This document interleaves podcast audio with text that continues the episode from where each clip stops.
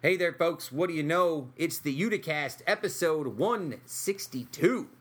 Uh, and this week we are joined. It's a sort of a shorthanded week. Kevin is in Boston, uh, and Heather. Uh, I gave her the week off to uh, to tend to her sick child. Children are disgusting. They're just sick and gross, rolling around in the dirt all the time. Especially when you take them out into the woods, like Heather. How dare you? No, I'm just teasing. Uh, no, they have the week off. So Justin is here uh, from Made in Utica. Um, we have a very long interview. Chris Henry, Chris Henry Designs, went over an hour. Great conversation with him. Uh, also, uh, for any of you soccer fans who are out there, Justin joined me for a longer than expected discussion about the upcoming Premier League season. And if you are looking to pick a team, if you're new to the league, we're going to help you choose your Premier League team for 2018 2019. That was a lot of fun. Uh, that's uh, that's it. Strange show this week. Uh, short-handed, but we had a lot of fun, and we have a great interview with Chris Henry. Uh, all that, much more this week. 162 of the Uticast. We are happy to have you here. Oh yes.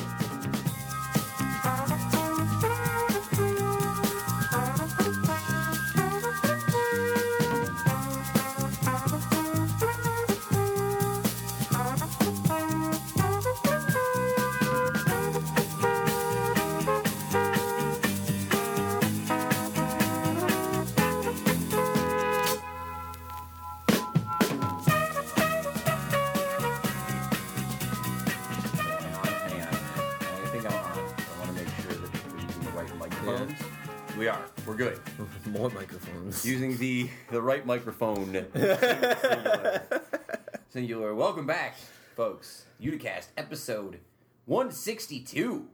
Uh, I always get the number is getting bigger and it creeps it's me a out. full baseball season. It's a full. You're bat. Yeah. You're like batting 204. What do we- yeah, what do we seven home runs maybe. My pitching is great though. My relief pitching. You're the Shea pen. Otani of podcasts. Everybody- You're the everybody- Shohei Otani of do it you all. can do both. And now I'm injured. No, Uh, it hurts. Welcome back, folks. A uh, little bit of a. I don't even know what kind of show we're going to have this week. Uh, Kevin is on the way home from Boston. Yeah.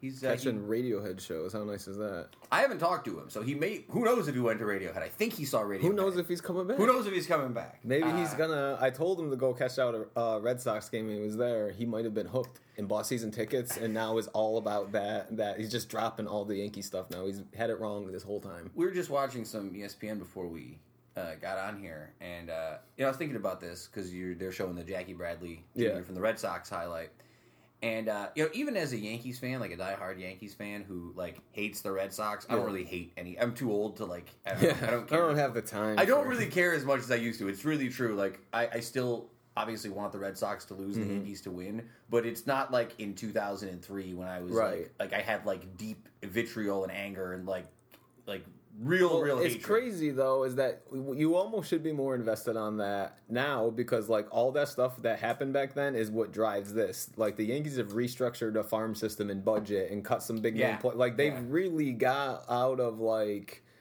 the Red Sox were moving in a direction um, when they finally kind of got over the Yankees. They went with like defense and more of that uh, Doug Mientkiewicz and Yeah. you know what I mean. Like it didn't have to be the Teixeira types. They were trying to just get these. Mitch Moreland plays first base for him for God's sakes. But the Yankees, like that part of the rivalry, is probably why they're both the best teams in baseball now. They're both changed completely the way that you'll Right. never get 2003 again to be that angry because that those days are over where they're just going to go out and you know get something just to to spend the money or whatever. Baseball's not like that anymore. They're going to develop stars, and you got to wait it out. And that's the thing for me. If I was in Boston right now, and I had uh, free time, someone's like, "You want to go to uh, Fenway?" I'd be happy to go. I'd Yeah. love to go to Fenway. It's like one of the historic stadiums. I've been to Wrigley. I've been to Yankee Stadium. I've been to a lot of baseball stadiums in my life. Been to used to be U.S. Cellular Field. I don't US even know what it's called Field. now, uh, but it's New Comiskey Park where the Yep. White Sox played. Uh, I've been to that dump Shea Stadium. I've never, I've never been to Citi Field. That's the next one I want to go to.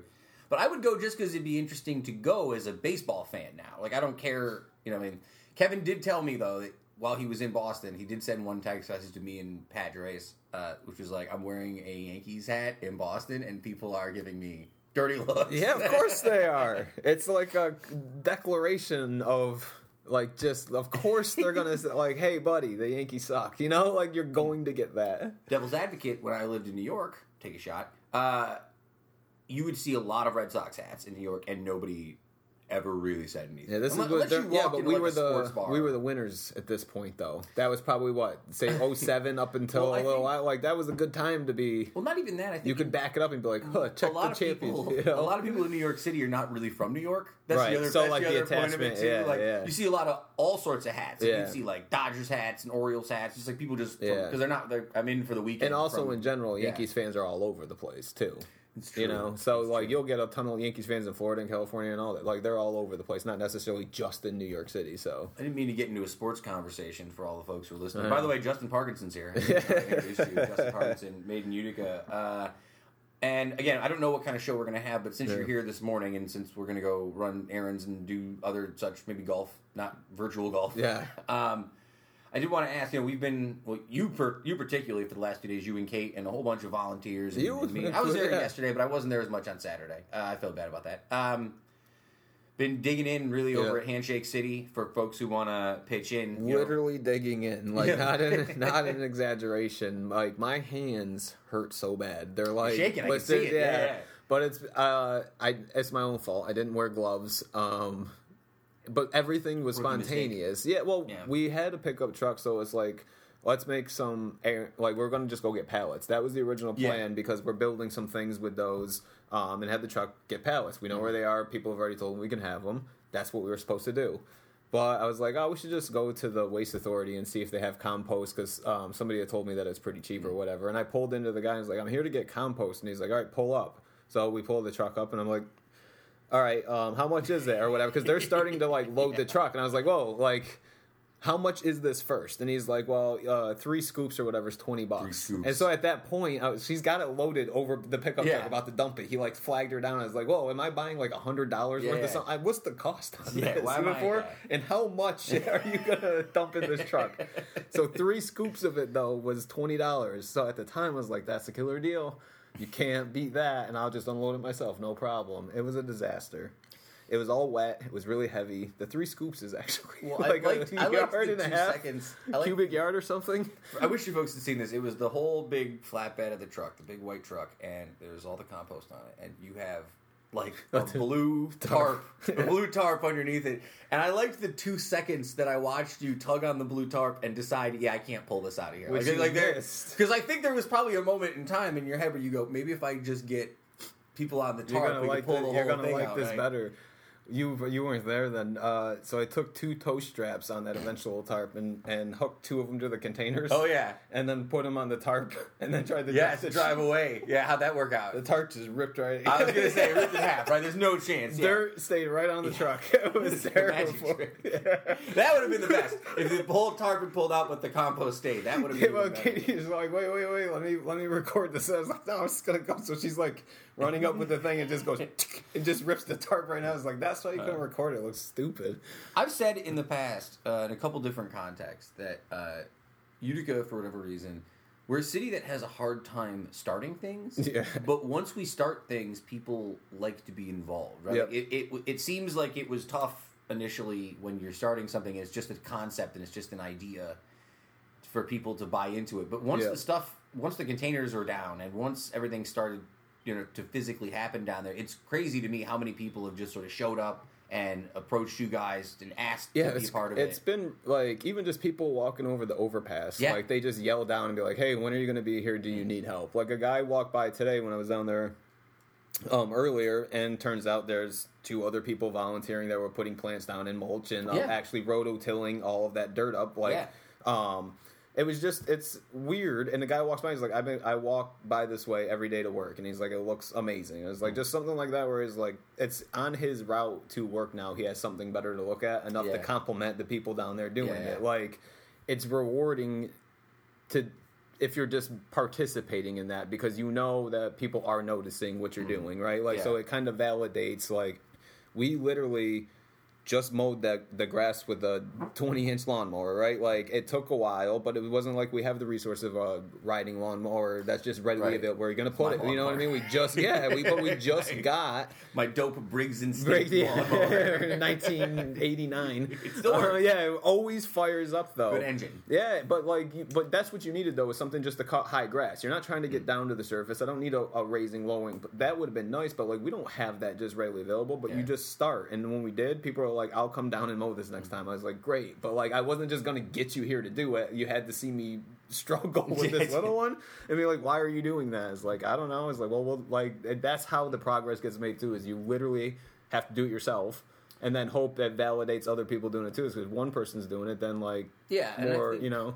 I think there's there was a moment yesterday. I think when we were um, we were doing the sweeping. So, you Yeah. know, so a lot of the the sidewalks, and that's when I uh, christened that corner of the Yeah, park, yeah, yeah, yeah, corner, yeah. It's all yours. Yeah. Yeah. right. They put all that hard composting Yeah. labor down. Now that you know how, how much work I had to put in I to get them that to off. put up one of those little blue like historical signs like you see in here. It's like Famos Corner. This was the spot where Sam Familaro did 40 minutes of hard labor on one afternoon on a Saturday. Yeah. it. I mean, that's how these things used to work. So Yeah, it's true. uh, you name the things you discovered. No, and uh, I think there's a moment though where I'm standing on the corner and I'm looking down toward the Massey building. Yeah. from where I'm in the corner, and there's about 12 or 13 people with brooms and shovels, and Which also aren't even ours. Aren't they all brought. Um, most of people Yeah. like brought those things with them. Yeah. We didn't have those things. Like we were doing everything with the wrong tool, and it progressed to being like, we'll bring this, we'll bring that. And like we've been socially updating that too. Is like the reason why everybody was able to have brooms down there is because like we had like a. Like a regular sweeping wire, you know what I mean? Yeah, yeah. it's just like, oh, this isn't gonna cut it. Anybody got push brooms? Yeah. Next seven people show up with push brooms. You're like, all right, cool. Now we got something going here, you know? I think uh, I think one of the, the keys too as well is and I, I noticed this you you noticed it probably more than me because you're like the whenever someone has a question they just point at you Yeah. it seems to be your job over there Yeah. foreman uh, almost like 90 to 95 percent of any cars or traffic that come through feel like I feel like they stop and roll down the window Yeah, for sure. on, Someone, very- someone just a good sign. again this morning Yeah. drove by and yelled, "You're doing great!" Like, and just was waving out the window and kept driving, type of deal. Uh, North End Pizza brought us a bunch of pizzas. Uh, Utica. Bread dropped us a bunch of loaves and pretzels because he drove by and he's like, "You guys look like you're working hard." Well, here's a bunch of pretzels and stuff. We're like, "All right, cool." take 10 seconds to tell people where to go look this up while I grab my phone Handshake.city is the uh, website where the majority of the information is in terms of if you want to be a, a vendor and, and do some programming, be an artist, and help us work on the stuff. If you want to be a, a volunteer, um, uh, any of those, li- like, I think there's a form on there, handshake.city slash volunteer. Yeah. It's very basic like that. So if you can think of like the term, just do handshake.city slash that word. It'll be like donate, handshake.city slash donate, handshake.city slash about. Um, handshake.city slash news. You know what I mean? So if you want to like just think of these, what's happening at handshake handshake dot city slash photos. Like there's stuff there if you just put handshake.city in it and then slash and then whatever you're kind of looking for, it's probably on like it's a quick access to there. So we've kept it pretty basic. So like it's not just pushed towards uh, making a donation or being just a vendor. There, there's a lot of subsections in there. And even if you want to just read the research or the diagrams Yeah. without even being anything towards it, you can actually get a bunch of information on that to see what we're planning to do with it um, and where we want to spin the the site and the programming. So we're trying to be as transparent about that. So for everything, even if you don't want to donate or vend or anything, if you just want to follow the project, all of the stuff, just handshake dot city, and then slash any other word is probably there. Uh, you know, and I think too, uh, our guest this week, uh, who went over an hour, didn't know we would go so long. Chris, We- yeah, that's all his Henry. diagrams are just talking about. Yeah, that's the we talked that about. you'll look at. Well, we talked about like finding a way to make things seem more real and Yep. tangible, and a lot of the the he called it uh, the renderings is what Yep. the word we used right for it. The Yep. renderings of what this looked like did sort of help give people a broader idea of what to expect, and I think Yep. that that kind of work and that kind of like uh, assistance doesn't go unappreciated. No, mean? definitely not. Definitely not. And plus, he had uh, a newborn. Like he just had a kid too. Yeah. So like the what we're getting out of him for his time and resources is incredible. Um, the way he, you know, where he meets us, he gives us the diagrams. He's really been, you know, vocal and and uh, ideas and support and all these type of things where um, you don't realize even just going through with Rusted Green, one of their big things is coming up with these like um, performance things or mock-ups and all this stuff. And I was like, like Yeah. how how do I even I can't 3D draw something like how do I do all these things that like doesn't I don't know about like pitch and drainage and all these weird things and how much Yeah. distance you got to be and then we're just learn 811 before you dig like these are a million things that I just don't have the resources for and Chris was perfect for it for those that type of thing especially If you want to get things done, got to shake some hands. you got to Gotta yeah shake some hands. So, uh, also, if you want a little a little bit more about Chris Henry, we did reference uh, in the interview uh, his TEDx Utica talk from 2016 Yep. called "Where I, uh, Where Am I," Yep. Which talks a lot about uh, like placemakers and uh, the Power of Ten principle, which we get into, and a little bit about like Utica's history. It's a really really yeah. good presentation. So, and that's uh, kind of how we yeah. we uh, we reached out to him about the project. Is is like um, almost bluntly was like, hey, you talked about this thing, right? Like you're at TEDx talking about, we can you come do it, right? Like we uh, we're uh, not a challenge, but a dare, right? Like here you. You're onto this, you get it. And that's why we approached him. Was like, you get it. You want to do something with it, and he was all about it. So before we, yeah, so we got an hour interview with Chris Henry coming up. Really good stuff. Talked about a lot of things, lots and lots and lots and lots of stuff, wide ranging. But before we get to that, I'm going to answer some honest to goodness uh, reader mail that we Yeah. got. On Yeah, real- wow. real reader mail, listener.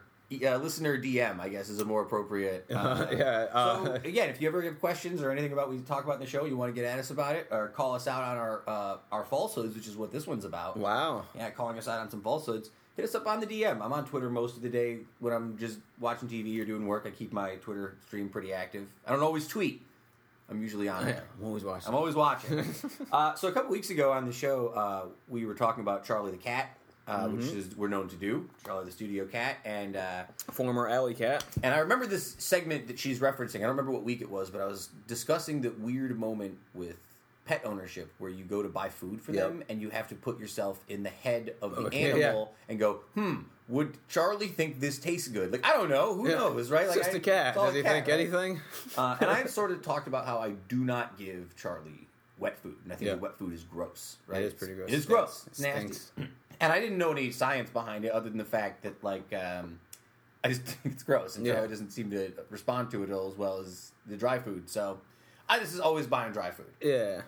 This is a letter from or a DM from Amy Marie three one five, GFOP Amy Amy Smith, mother Saving 42 cents on the stamp. Mother of Cats her Twitter profile. Uh, this is what she said. Charlie the cat needs wet food, especially because he is a male. Male cats can get crystals, I don't remember the full medical term, in their bladder. The wet food has more liquid and helps with this. I agree it's gross. Uh, Ken does it for us. We give our boys half a can morning and night. Fierce mother of cats out. LOL. So thank you to Amy Marie for that. But so I did actually go out yesterday and I bought Charlie some uh, gourmet style Charlie's a, a local treasure, and it's one of those things. cat. Yeah, he doesn't deserve the the best. The city deserves for him to have better, right? Him himself is or nothing. Yeah, he's not. you know, I think too. The other thing we talked about this, and I guess if Amy, if totally wanna- worthless cat. If, But if you can give me more cat information about this, he doesn't eat wet food normally, but he does kill a lot of mice and birds. Yes. Now, is mouse brains cat food? yeah, is cat ma- yeah is mouse brains cat food? Please respond. I'm gonna put Yes. a Twitter poll. Yeah, I don't know if that's how it works. Uh, so yeah, I don't know if he gets anything from that. That's probably not good for him either. I feel like I can't stop him. There's just too many. I just feel like if it wasn't good, he'd be dead, right? Like he keeps doing it, and it's unless it's like a drug problem type of thing, right? they- we do do he things that the mice necessarily though. He just kills them. He's violent. This is a very violent episode Yeah. already. yeah. Well, he's um, he's tactical. Did dogs kill things like that? Like Oh, yeah. Drexel. Does Drexel kill like? Uh, probably can't catch a Woodstock in, back in the day, like Drexel. Oh, so Drexel's breed would have been because he's big and white. He would have actually hid with sheep and fl- like things that he would have left out in like yeah, the yeah, old yeah. days, like where they're just not right in your backyard Guarding type of deal. wolves. And of a wolf, right? and then, so he's more of a scare, like cha- like push you away type of deal. Herd and then Odd move dichotomy away. for you who consider yourself a lone wolf. That's You right. Yourself a sheepdog. Yes. Kinda. To keep the other wolves. Keep the other wolves I away, don't want to stay alone. I've, I've crossed over. It's just you're a wolf in sheep's clothing. That's he right. thinks you're a sheep. Exactly. I see. See, That's how you do good. it. But Woodstock, when she was a puppy, brought birds Oh lab- God! lab Uh, she yeah. tried to kill ducks in the water. Like so, yeah. But that's what, yeah, that's what they do, and they just go right for the neck, and that's that. I had beagles growing up, and beagles I assume are hunting dogs, but like my beagles were just like fat garbage picking beagles, so they weren't like in prime shape. They're dumpster dogs. Yeah, like, my dog Tootsie growing up was a big fat beagle, and he and she was uh, really adept at like going to the neighbors' houses around the neighborhood, knowing who would give her food. Yeah. right. Like really, just like yeah, I'm playing up, hamming it up, literally. Yeah, very fat. That was one of those dogs that just ran away. I think one day, or maybe that's what they. Is told that what they told Yeah, you? Maybe that's what they told you. All me. dogs Man, go to heaven, Sam. hated that movie. I hate that movie so much. By the way, shout out to any animation people who see that movie. What was the the Marley and Me in the Office? Uh, Oh, if you had to watch one for seventy-two hours in a row, it was Marley and Me or Tots, Scott's Tots. Tots Yeah, episode Scott's of The Tots, Office. yeah. I would say I would watch The Office one because at least I get jokes out of it. Like Marley and Me doesn't seem like it'd be funny. Scott's Tots, I don't hate as much as the next person, but 70, 72 hours straight. I I, say- think you you know become what, though? immune to the ends of Marley and Me, where you're just like, oh, here we go. You know what I mean? The Office, the Scott's Tots episode of The Office, and again, we're talking about the most cri- really cringe-worthy episodes of the movies and television. Uh, it's even when you describe it to somebody, So it's, unsettling. It's, it's like guy promises college tuition, can't afford it, has to go tell hair. Yeah, just like really on. It's and as you watch the episode, you can feel like the you're like, oh god, oh god, oh god, oh god, oh god, oh god.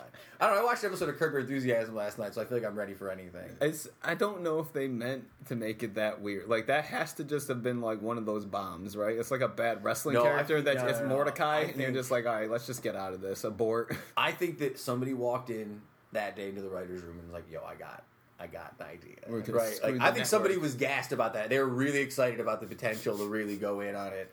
Uh, all right, we've gotten way off track. Thank you, Amy Smith. Write me back about uh, Mouse whether brains. mouse Yeah. brains. Uh, check out that episode of The Office. Um, all right, and let's get back to this week's interview. Very long interview. Uh, Christopher Henry of Chris Henry Designs. You can check out his uh, Facebook page. He says his website is coming soon. Yeah, I might have to ask him about that. Chat him up. He needs a website. Well, his work also, what you see, layout of the containers, a lot of the design work we're going to be doing into the park is literally his his creation kind of coming to life too. So we're kind of Yeah. you know adapting as we go, but a lot of the stuff is what you're seeing at the park has a lot of Chris's influence on it already.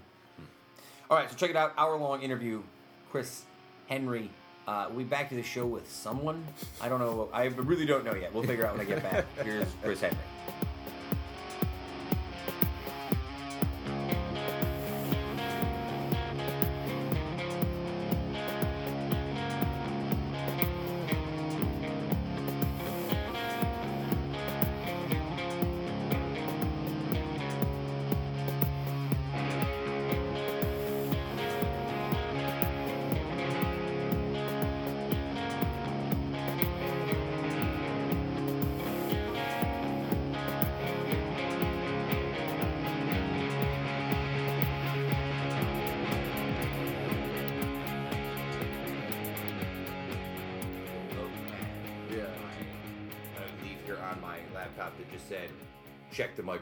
Oh, just because you never forget. I always forget every time I make it. I make sure to put the Half audio- hour in, you're like, uh, we need to start over. only only a few times in the history of the show has that happened. Where, Yeah. where I've had like the first five minutes of the interview are on the wrong audio driver. Yeah. and it's always frustrating because it's always a good interview. It's always like the first five minutes that were really good, and I'm like, well, I can't just get rid of this now. It was all good content, right? yeah, yeah. So that that's always That's the brutal. struggle.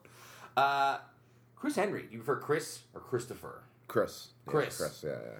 So I'll lay, I'll stay away from the professional titles. Uh, yeah, stay away from the professional titles. There's no Um, sense being formal. But it does say Christopher Henry Designs on your Facebook page, so if folks want to check out the Facebook page. Check Yeah. out Christopher Henry Designs on Facebook. You have a new website uh, coming out the next few months.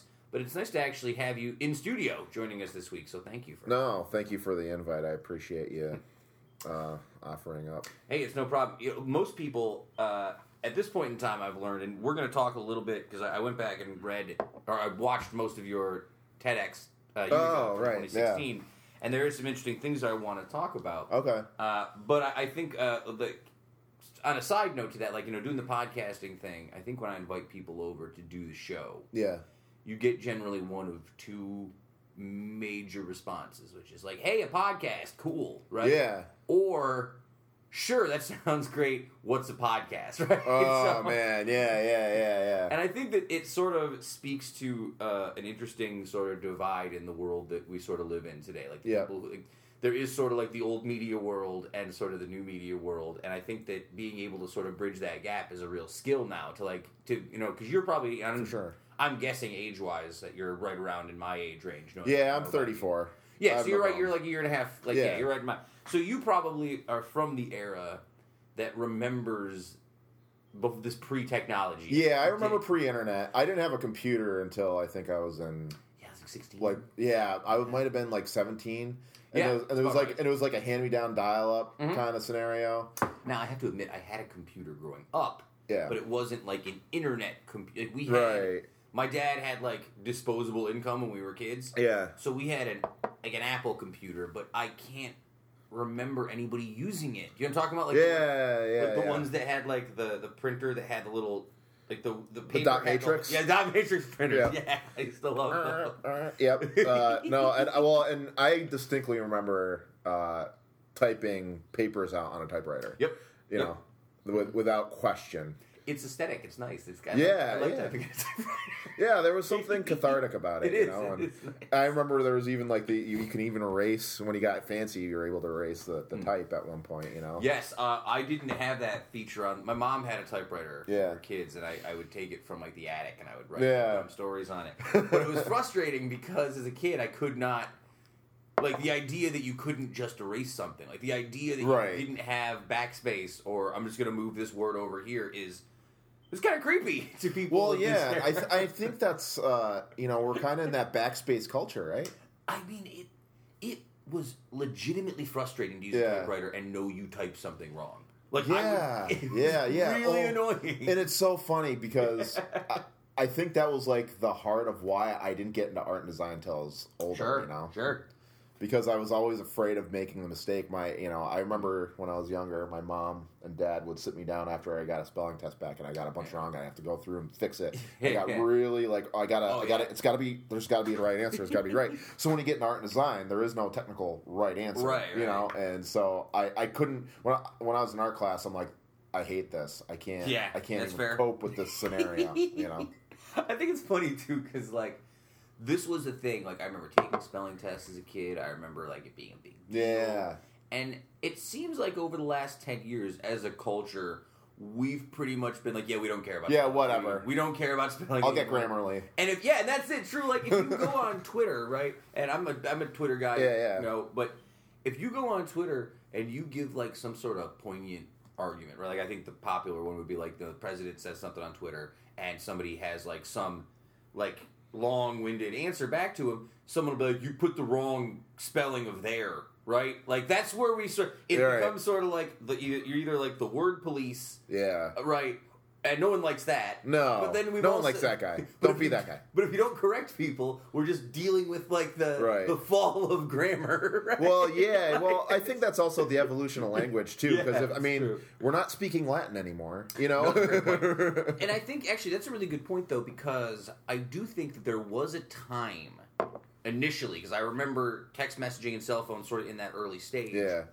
where it was like, oh, you don't have to say the right words via text. It almost Right. became like its own thing. Like, oh, it's shorthand. Yeah, right? yeah, And now yeah. that shorthand is sort of like spread into all forms of internet usage. I feel like all sort of social media use. Yeah. Absolutely. I mean, it's all about communicating efficiently. You know. Uh, Chris, I want to say thank you for joining me again. Uh, a couple Yep. things I want to say before I get into your sort of backstory because I did my uh, my capital journal, my capital J journalism before you came in here. Oh, okay. Uh, I happened to see uh, a photo of you from last year around this time. Okay. Playing golf with my good friend James Calero and his. Oh yeah, yeah, yeah, yeah, yeah. Uh, and I had to say this. Uh, James is a good friend of mine. I've known for a long time. Yeah, James is a Uh, good guy. Great dude. Yeah. And uh, a couple years back, when I first met him, we were talking about soccer, and I always, and to this day, I refer to him as James because there's this soccer player James Rodriguez. I'm like, I'm gonna start calling you James. So Mm-hmm. Yeah. him James uh, Calero. Your last name is also the same last name as a famous French soccer player, Thierry Henry, but he pronounces it differently. So my question for you is: Whenever you want to feel classy, do you ever throw the French pronunciation in? You tell it's like Chris Henry. You start Uh, No, my my wife will attest to the fact that it's not often I come off as classy. Um, but I think uh, people have called me Henri before. Henri, yeah, yeah. Uh, uh, it was when I was working at the Binghamton Country Club as a Yeah. grounds guy. There was a guy who'd call me Henri all the time, and I'm like, eh, whatever. See, I, I- had so many, I was a man of nicknames. I think. Oh know. yeah, what's a good? What was it? Your prominent nickname? Your most prominent one? Um, let's see. So when I was younger, my my uh, uncle would always call me man child because I was I was a big I was big for my age. Uh, so that was one. Uh, you know, That's it was pretty- like usually my last name. I was played Yeah. sports. You know, so I was always like Henry or there or was uh, you know, I was called Moose because once again I was a big Sure, guy. So. sure. Uh, and then after a while, it evolved to like mob because of moose, ox, and beef because they were all kind of Ma. That's pretty yeah, good. yeah. I'm like, okay, whatever. Uh, I, well, I appreciate that you gave me actual nicknames that people gave you, and not Yeah. the nicknames that you liked that you wanted. For yeah, yourself. no, no, that like, uh, Anyone yeah. who tells me they have a good nickname, I don't trust. I'm like, did someone else come up with that nickname for you? Because no one ever comes up with a good nickname. yeah, no, Right. it's never a good thing. I think uh, you know, um, for a while, I- I was called Big Head too Oh, yeah, because I, I've got a big dome, you know. But in, my, uh, in my family, we refer to that as having an en or an enormous noggin. oh yeah, say I like that. I like that one. And that runs yeah. through the family. Like my, we don't even talk about it anymore in our family because we all have a huge giant head. Yeah, in yeah, yeah, comparison to our body. I, I, yeah, so I mean, whatever. But yeah, I, I mean, it's, it's what people called me. So Now I gotta say, I got two last things before I get into some background stuff with you. One, am I even gonna touch on the fact you have two first names? I think you you, you I theoretically have four if you buy into the whole baptism and Oh, yeah, I got a confirmation couple names. You know, so I'm like, you know, you know, No Christopher ever calls. Nathan Daniel Henry. Are you know. Nathan Daniel? I think I'm Sam Patrick Joseph. I Oh. want to say is, but no one ever calls me that. Yeah, no, no, yeah. I, I mean, confirmation uh, name I don't think is truly like I- it's not registered with the government. You know, I mean, but I don't even think I'm allowed to walk back into churches these days. yeah, it, I uh, I always They don't kind of want look me up in- to the sky anymore. They anymore. don't you want know, me I'm in just there like okay. I mean, I'm good. You know, I just uh, I don't I'm a nice guy. Don't get me wrong. Yeah, It's yeah, like right. they- I'm not. They're not.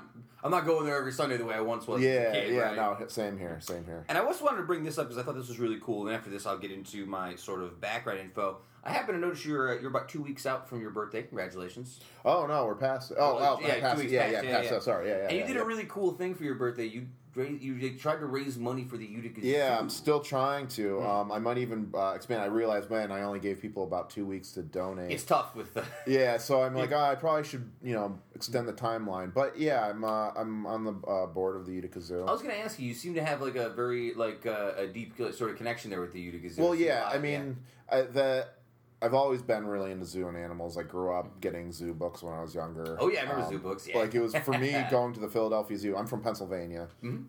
originally, excuse me, and one of the great and and I'm our high school mascot was the Tunkhannock Tiger. yeah, yeah. um, which the the girl little league girl softball team was you know going to the little league World Series. uh, Yeah, for I that. so that's good news. But um, the I uh, probably watched them cry on television. yeah yeah she was uh, the one girl was on SportsCenter. She had one of the top ten plays for a catch diving catch. I'm into that. See, Yeah. that's the nice about that though is the fact that those like little league sports. I like watching those primarily because those kids are the most emotional athlete Yeah. you'll ever see. Like, most real athlete, you watch the NBA, even college, like this guy's like, I'm going to be in the pros. I have lots of money. yeah. These kids really like it's all for the love of the game, Yeah, or the you know earning their parents' love, or whatever, whichever. Uh, But you but- do the zoo thing out there. So yeah, so I was gonna say uh, I was super into zoos, and uh, you know it was like going to Mecca for me to Oh, see yeah. like a tiger at the Philadelphia Zoo because the Philadelphia Zoo is one of the best zoos in the world.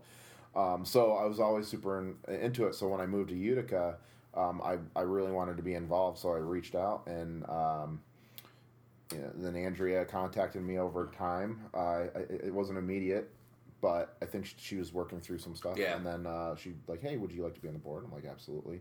So I try to do raise uh, do a fundraiser periodically. I've, I learned about it on the day of giving last year, Yeah, yeah, like, yeah. through the Facebook. I'm like, because I'm I'm not the type of fundraiser who will call you up like, hey, can I come to your house or can I invite you to dinner and oh, can you give me two thousand dollars? exactly. I, I almost have skill. a panic attack thinking Oh, of it yeah. like that. Um, so, but I'm like, you know, maybe I could do something a little bit more organic. Uh, you know, little, uh, Hmm.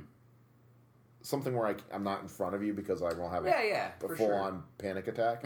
Uh, but like, hey, if you throw any denomination at me of money to, to help raise money for the zoo to do the little things, you Mm-hmm. know, like uh, the last post I had was about you know, you know upgrading the uh, paving Yeah. uh, throughout the zoo, so people, you know, it's more ADA accessible. Um, Yeah. Parents pushing a stroller, um, it's easier for them because it's those little like deferred maintenance things that Mm-hmm. they call them, uh, like slapping paint on a fence. That really can make a, a, a nice place to Oh, yeah. visit. You know, little uh, differences, little changes. yeah, because my, my wife would, and I took our daughter out for the first time uh, Mm. after she was born for like let's go for a walk in the city in like Yeah, in. Utica, South Utica, and we just watched her head bounce around like all over the place, and we're like, um. Um, we're not comfortable with this, so my wife took Oh, yeah. our daughter Yeah. out of the, the stroller and we walked back home and dropped off the stroller because it wasn't a nice level surface to push No, yeah. Chairs around. And little things like that you probably don't realize until you like have a kid, right? Because as you Right. get older, it's No, like know, or if me- you're disabled, you know. Yeah. yeah. right. And you know, it's funny because there's a lot of uh, there's a big paving project in the city, and Oh yeah. and Shout out to Joe Marino, who was on here like less than three weeks ago, and I was giving him a hard time about. The Oh. Like, what's up, man? I'm getting late everywhere I go, man. yeah, no, I know. There's construction everywhere. Well, and you know, and I s- there's whole section of the sidewalks that are out. Yeah. Um, and I literally watched a. I felt so bad. I was unfortunately with my daughter. We are going somewhere that we were late to already. And I watched this poor blind man try to like skirt his way Oh, yeah. around the the, Oh, yeah. the the construction barrels. Um, you know, and he was towards the end of his walk. You know, he was towards the end of it. I'm like, well, at this point, he's already there. You know, um, so I'm like, okay, I'm not gonna. Right? Yeah, yeah, brakes yeah. Of course. Yeah. Uh, but you know, it's one of those things where unless you have some sort of disability, or if you run it, and you already have kids and you're pushing them around, or what, you're like, wow, the sidewalks are terrible. So it makes you really think about the connections and spaces and stuff. Well, it's a great point too, and I think it's one of those things. I talked with either Joe Marino or God, I won't even say Larry Sharp when he was on. here. Okay. We talked about it a bit about infrastructure in Yeah. general, right? And the idea that like infrastructure is not always a sexy like No. like thing, right? Like you're like we need to raise this much money to fix the roads, right? And no one's to argue that like yeah, that's right, the roads need to be fixed. But the problem is because it's not sexy, it tends to get pushed off Yeah. until it's a bigger problem. This Right. when I was living in New York City. This was like this is what's happening with the subways in New York, Right. Right. These subways are probably most of the subway systems are probably twenty years late in terms of being fixed and having Right. infrastructure changes, right? Right. And now that a lot of them are breaking down and Right. forcing more through like throughway in other subways, that's causing more breakdown in those subways. And it's like, Yeah. well, you guys are thirty years behind on the Right. infrastructure. Of course, it's all breaking down. Yeah, right? yeah, that's the problem, and, uh, and you know a lot of times it's out of sight, out of mind. Out of mind. I mean, the sewer system and, and Utica Oh, yeah. a big thing that's been. Uh, I mean, that's a lot of the reason for the flooding. I mean, it has Oh, yeah. buildup of Mhm. sediment over time. Uh, a lot of them break down. Um, some of the older part ports portions of the system are um, Oh yeah.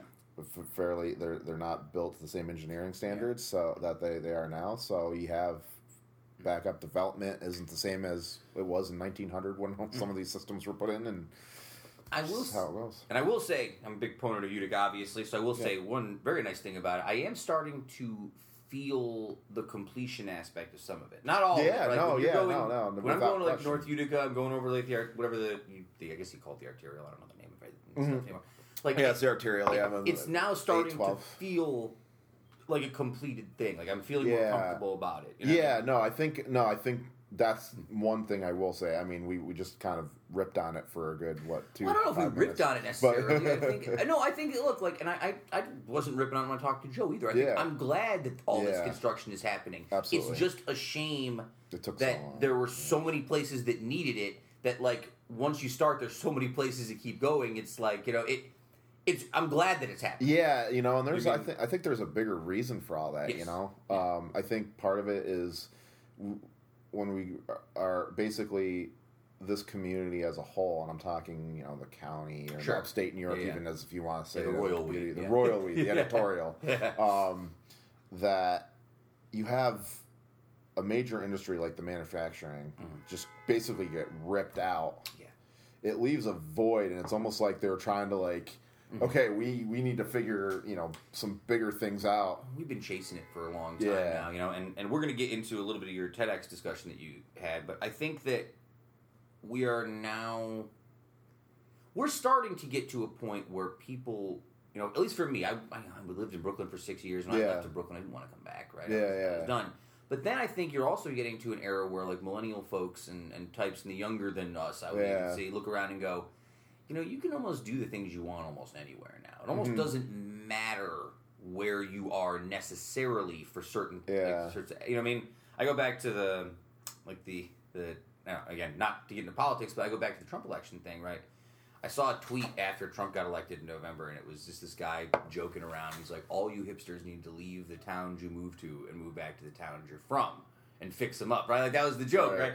And I was thinking about, it, I was like, you know what though, like. To a certain extent, like how different would my life be if I was still in New York? Like for the most part, Right. like some aspects of it would be different, certainly, but I don't feel like the day to day of me like going to school and like using the internet and like finding the things I like the way I like them. They're all kind of the same. Just the location where I buy my groceries is different. You know what I mean? Like, yeah, yeah, yeah. Um, no, I think I, I I completely agree with that. I mean, I basically lived in every Rust Belt city in the Northeast Yeah. you could probably live in. I'm from Pennsylvania. You live in this greater Yeah. Scranton area. So I got to ask you a question about that actually too, because growing up upstate New York, New York City was like the the thing, the big city beacon at the end of the tunnel. Was Philly like that for you growing Not up? at all. Not at all. Like, Actually, no- my community is closer to New York City than it is to Philadelphia. Mhm. Um, you know, it's funny because I'm in a weird situation generationally. Um, you know, what are they calling us? The Zennials now? The, the people that were born in '84. It's it's weird, but my point being is I'm four of five children, Yeah. and my oldest brother was born in 1974. Mm-hmm. Um, and so in my community at that time, uh, the only TV market that you can get was out of New York City. Right. And so we grew up uh, basically watching the Yankees, Mhm. Rangers, Giants. Hmm. Um, so I was always, I think, culturally more influenced by New York City than Philadelphia. Hmm, interesting. And let's uh, let's stick on that for a second. I tried to. I'm going to say this once poorly, and then you can correct me on it. Is it Tunkhannock? Tunkhannock? Uh, that's uh, that's a good effort. It's Tunkhannock. Tunkhannock. It's like hammock but with ends. Hmm. Um, it's so funny when I was in going on my eighth grade trip in, in Washington D.C. Uh, we the laying of the wreath Mm-hmm. uh, at the Tomb of the Unknown Soldier. Uh, the Marine that had to announce our name Yeah. had to like practice it like thirty times Yeah. because it's such. So he's like Tunkhannock, Tunkhannock, Tunk, Tunk. He was really struggling, and we all were like Tunkhannock. Okay, I got it. And then he he he's Tunkhannock, but very very like segmented. Yeah, he almost did it by syllable. It sounds like something from a uh, H.P. Lovecraft novel, Tunkhannock University. Uh, HP. no, so uh, I got to ask, you know, just growing up uh, in like, how long were you? When did you come to Utica initially? Uh, I came to Utica roughly five years ago. Okay, so you're relatively. I'm fairly new. Fairly. Yeah, but I feel like I'm more. You know how in uh, religion convert, converts are Yeah, very, yeah. like very evangelistic and very rah rah. They're the most adamant supporters. Um, that's kind of me. Okay. Yeah. Well, I guess I guess what my question is is like, what kind of size are we talking here for Tunkhannock? We're talking like smaller. than Utica? Uh, you know, like- it's definitely smaller than Utica. I think I, I would put it on par with Clinton. okay. so, um, what was your lifestyle like growing up? Uh, and would you compare it to, like the upstate New York? Probably not that much different. I feel like. No, I would like I said, I would probably. Yeah. Um, it's less affluent than Clinton. Sure. It's more farming community. Um, I don't. What community would that be closer to? Maybe Waterville. Yeah. Okay. All right. Um, you know, I had in my elementary school there was a farm with a, a cattle farm right next to me. Mm-hmm. We used to feed the cows grass, and yeah. Yeah. you know, so it was, it, we were definitely uh, you could walk around Sure. um, without any concern. Really, everybody knew each other, and Mm-hmm. Yeah. Yeah. I mean, my brothers and I never threw parties at our house because my we we had people always checking on us, so there was it was never a had- safe time to So you do had it. four siblings. Yeah, four. I have three older brothers and a and a little sister. Hmm. Little, I mean, she's twenty eight now, so You still close and stuff? yeah, yeah, yeah. We're we're we're all pretty close. Yeah. Um, I mean, we're not close in proximity. I was gonna say you guys know. scattered all over the We're place. we kind of yeah. I've got uh, one. My, my one brother is uh, in New Jersey. He's a bridge and tunneler Mm-hmm. into the city. Uh, my other brother lives in the city with his wife. Um, got a brother down in D.C. and my sister is back in our hometown. So And we don't have to get too far into this, but I grew up with two older sisters, and I think that it definitely affected. Um, they were older than me; they were like ten years older than me. Yeah. so I was sort of forced. Like I wanted to be older growing up. What kind of like relationships did you have, and did that sort of like uh, help define you as a person? Like, was it nice growing up with family around? Or? Oh yeah, I mean, uh, my wife is always so jealous because I can sleep through anything. yeah, I sure. can work with sound, loud noises Yeah. around me, so that comes from ha- living in a household of seven people. But it's so funny because my uh, I'm not sure if your research kind of came out with this, but my ba- my undergraduate degree is in psychology. We're gonna get into that just now. Actually, oh, okay. So it's a nice uh, sequitur, right? Um, but so basically, uh, because of my my that, I was able to get a a good understanding of my family dynamic. I actually did a paper that I got an A on Hmm. uh, about uh, birth order, nice. Okay. and you know, you almost would be considered an only t- child if you were ten years apart. youngest and only child, uh, or youngest child and ten years different from my Yeah. older sisters. Yeah. So yeah, was, so you, you you basically are an only child, and you're you're a boy. yeah. So strategically, your parents had to pivot, and they didn't have any of the the, the stuff Yeah. really they needed to have. You know, Well, around. what was you know? interesting about having two older sisters?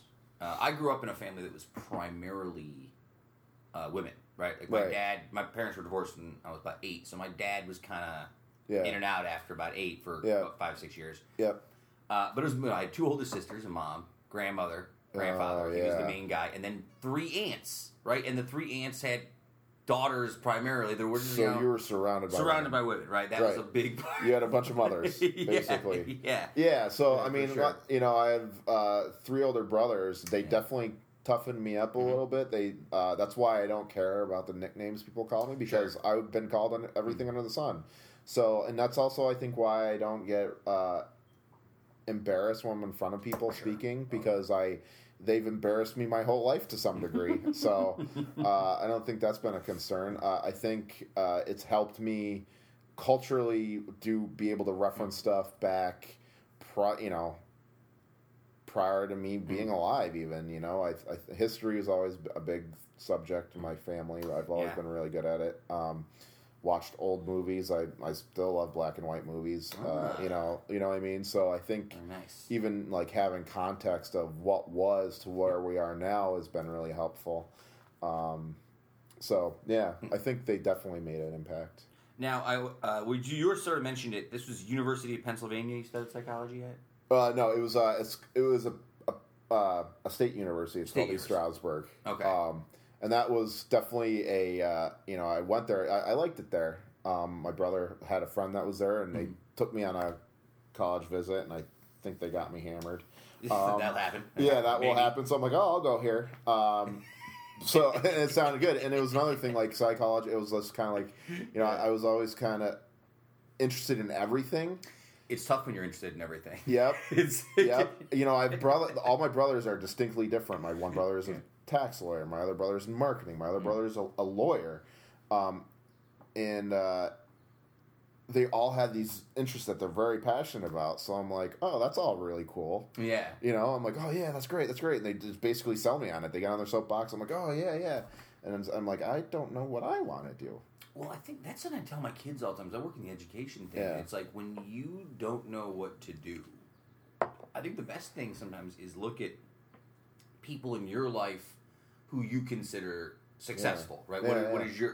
And it's like these are the people who you can really talk to. Like I can sit Right. here as your educator, teacher, talk to you about getting Pell grants and loans, Yeah, and yeah. college stuff. But if you don't know if you like, so I can't tell you if you like something. Do you know what I mean? Like, right. You yeah. have to I think that's where I you like struggled. You know, that was another thing Yeah. about where you know where we were. Uh, you know, generationally. Yeah. Uh, I had teachers that were new teachers when my dad was in school. Mm-hmm. Um, so they were kind of on their way out. So they were just like, I'm out, you know, mentally.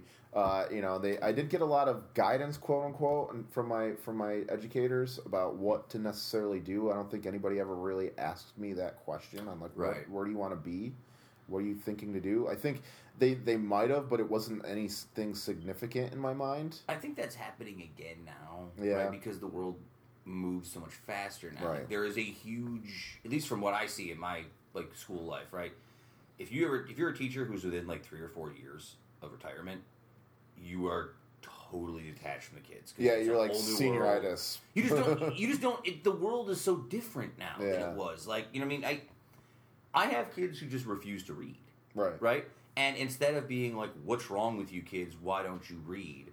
I have to find like differentiated instruction. Like, okay, you don't Oh. want to read this. Right. How about I go to YouTube Yeah. and watch a video of somebody reading this? Right. Because even though I think this is absolutely insane that you can't comprehend that you want to sit down and read because it's boring for you, Right.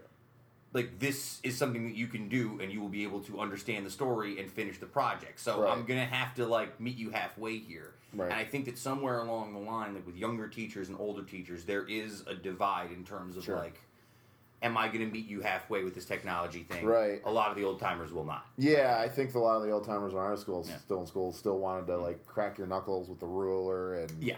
and you will learn this because you will need to learn this. And I was and I and I had that happen a couple times where I'm like, I've raised my question like, why do I need this? Yeah. Because you need it. Yeah. Well, why? I was I, like I, I was like very Socratic at at a you know a young age, you know, and Well, I think about it with all like this stuff, like the cell phones and the video Yeah. games and TV. It's like we gave all these kids streaming devices and Yeah. cell phones in their pockets and video games, and then we get mad at them. We're like, "You're distracted." It's like, Right. of course you're distracted. yeah, I mean, I, I, I can, empathize- you know, as a parent, I'm like, my, my, my wife and I are always like, oh my gosh, we, we just, you know, she, could you please sleep so we just have a minute, you Yeah. know? And I, um, Exactly. because she's, you know, she's an infant and sh they, they're very self-centered, and as they should be because they're, you know, still figuring out the world. and- exactly. um, but they need to, you know, I think a lot of times it became like a necessity because you can no longer be a stay, you know, it's harder and harder to be a stay at home Yeah. mom or dad, and at least one uh, parent. Um, and so you're just trying to find time to get other things done. And you're like, okay, well, here's the iPad.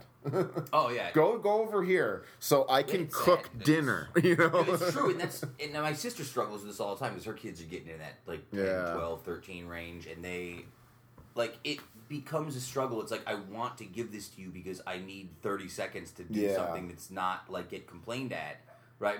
yeah, Like, no, for sure. And I think that also, you know, it, it creates this almost like imaginary tether yeah, uh, that everybody's connected to something all the time, whether it's your the digital devices or your vehicles. yeah, You know, you you are trying to to conserve or, or utilize as much time as possible. That it's eliminating as um, Mark Fenton, who's a walkability expert in in the country, talks about free range kids. Yeah. and, and we're losing our free range Oh kids um, because they need to always they, they're losing because of like safety. Yeah, true. They're worried. You, they're not walking to schools anymore. oh yeah, Um, they're not doing that sort of stuff. Um, they can't organize their own event because it's all has to be organized because it's all about safety. What if a kid gets hurt? Sure. you know who's like that, yeah, who's got who's liable for someone you know someone having a pick up wiffle ball game on their yard and the kid breaks his arm Yeah. and all of a sudden the parents go like very litigious now and um, you know so you're losing that free range and that's what is ultimately making people less active and involved in their like downtowns and so on and so forth Kids laugh at me when I tell Yeah. them that like I would like leave in the morning and like go down to my buddy's house and then go home for dinner and if I didn't my mom would yell from the front porch and I could hear her. Right, Like, yeah, yeah. Weird like they're like whatever, what are you from the fifties? Like you know what I mean? Like, Yeah, they say and it's they like can't no, wrap their heads the, around it. it's the late nineties. This isn't Yeah, yeah. like yeah. i'm not you'll understand one day Yeah, I'm not one of the kids from it. You know what I mean? Yeah, like so like Yeah, no, it, it's it's it's caused a lot of issues culturally, and I think it was Yeah. you know a lot of it has been rooted in you know our car centric. Oh yeah. Oh yeah. Now I got I got to ask you this because we've gone much farther in all sorts of directions than I had planned to. That's fine. That's the way we do things Right. here. Uh, but I want to ask you a bit about uh, Christopher Henry Designs. Yeah. Um, just because, like, looking at your college stuff, right? You had the psychology thing, and then Yeah. according to your Facebook, again, I'm taking this from Facebook. Yeah. You went to George Washington University for International Relations. Yeah, yeah, it's kind of interesting. So when I went into uh, I went to grad school. Number one to get into landscape architecture. Yeah. Uh, what is landscape architecture for people who don't know? By the way, Okay, landscape architecture is, is literally like architecture, but fo- centric on Outdoor, landscape, yeah. outdoor spaces. Um, you know, there's a licensing exam Sure. for people that want to have, you know, a, a more commercialized firm where they have to stamp drawings Mm-hmm. because they have to go to uh, construction and it's an insurance thing. Um, you know, I can't literally call myself a landscape architect because I don't have my license, but I have the training of a landscape architect. Sure. And uh, you know, a famous landscape architects are is Frederick Law Olmsted. He designed Central Park. Yeah, yeah. Um, you know, there's a landscape architect designed the 9/11 memorial in, Oh, yeah. in, in New York City. Uh, a landscape architect did the uh, Vietnam Memorial. Mm-hmm. So beautiful, by the way. I was actually exactly, she, she did that when she was yeah. 21 years old. Uh, Maya.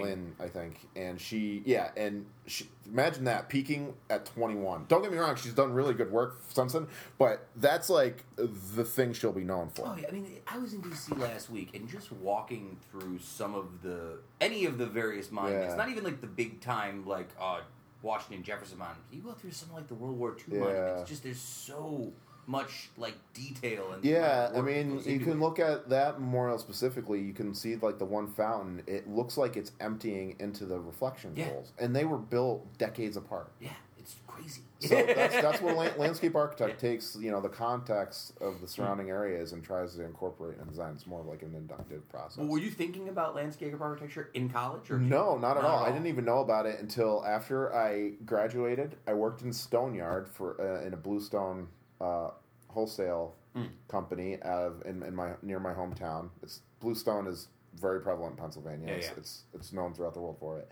and uh, I just was like basically I was a project manager. Uh, I was still like loading pallets. I was doing very physical labor. Yeah.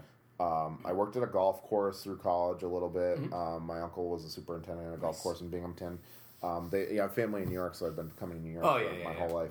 And so I, I you know, I, grounds. So I was always kind of into it. Um, I worked on uh, help volunteer at the baseball fields with my dad when I was younger, so I was always into grounds maintenance kind of stuff. And then uh, when I got done w- with school and I was working the Blue Sta- Stone Yard, I'm, I would see like drawings come across my table, trying. I'd have to spec out material, that sort of Mm-hmm. thing. I'm like, I could do this. It's, it was all CAD plans, you know, Mm-hmm. AutoCAD, and I remember that briefly in school. Like they gave us that like the last day of being a senior. Like, hey, just so you know, yeah, you check do this. out. Yeah, yeah, it's the future, kind of. Yeah. Um, and but it was interesting when I was at the golf course. I met a landscape architect. yeah. Oh, he was a, a landscape designer to be to be official, and he, you know, I was kind of interested in what he was saying. We'd come in and he would talk about plants and stuff. I'm like, oh, that's really cool. And he, what do you do? I'm like, oh, Yeah. I went to school for landscape architecture. I'm, well, that's interesting. And I'd see these plans, and I'm like, I think this is what a landscape architect does. I'd kind of be into this when I was at the Bluestone Yard. I'm like, oh, Yeah. I'm into that. And so it was like I think early August. I'm like, you know what? I want to go out of grad school for Yeah. landscape architecture. What's the cheapest program I can go to that's nearby? Yeah. And uh, well, what was the most? What was the program that gave the most value? Hmm. I should say, you know, bang for buck. And the top one, not only was it a good program, but also was fairly inexpensive. Was uh, SUNY ESF in Syracuse Yeah, uh, because I also saw thought it was fairly attractive that it was located on Syracuse's campus Oh, yeah. and there was some, some reciprocity there. I happened to go on a uh, school visit with my sister the Yeah, year yeah. or two before. I'm like, wow, this is this is a pretty nice campus, and uh, so I, I think three weeks before the the program started, it was 107, I think that day. Uh, and I, and I, I'm not even exaggerating. It was that hot, and I wore a three piece suit. I drove to Syracuse. I couldn't find parking. I didn't know where to park, Of course and, not. and I, I, I think I walked five to seven blocks eh, to meet with the the the uh, head of the landscape architecture department.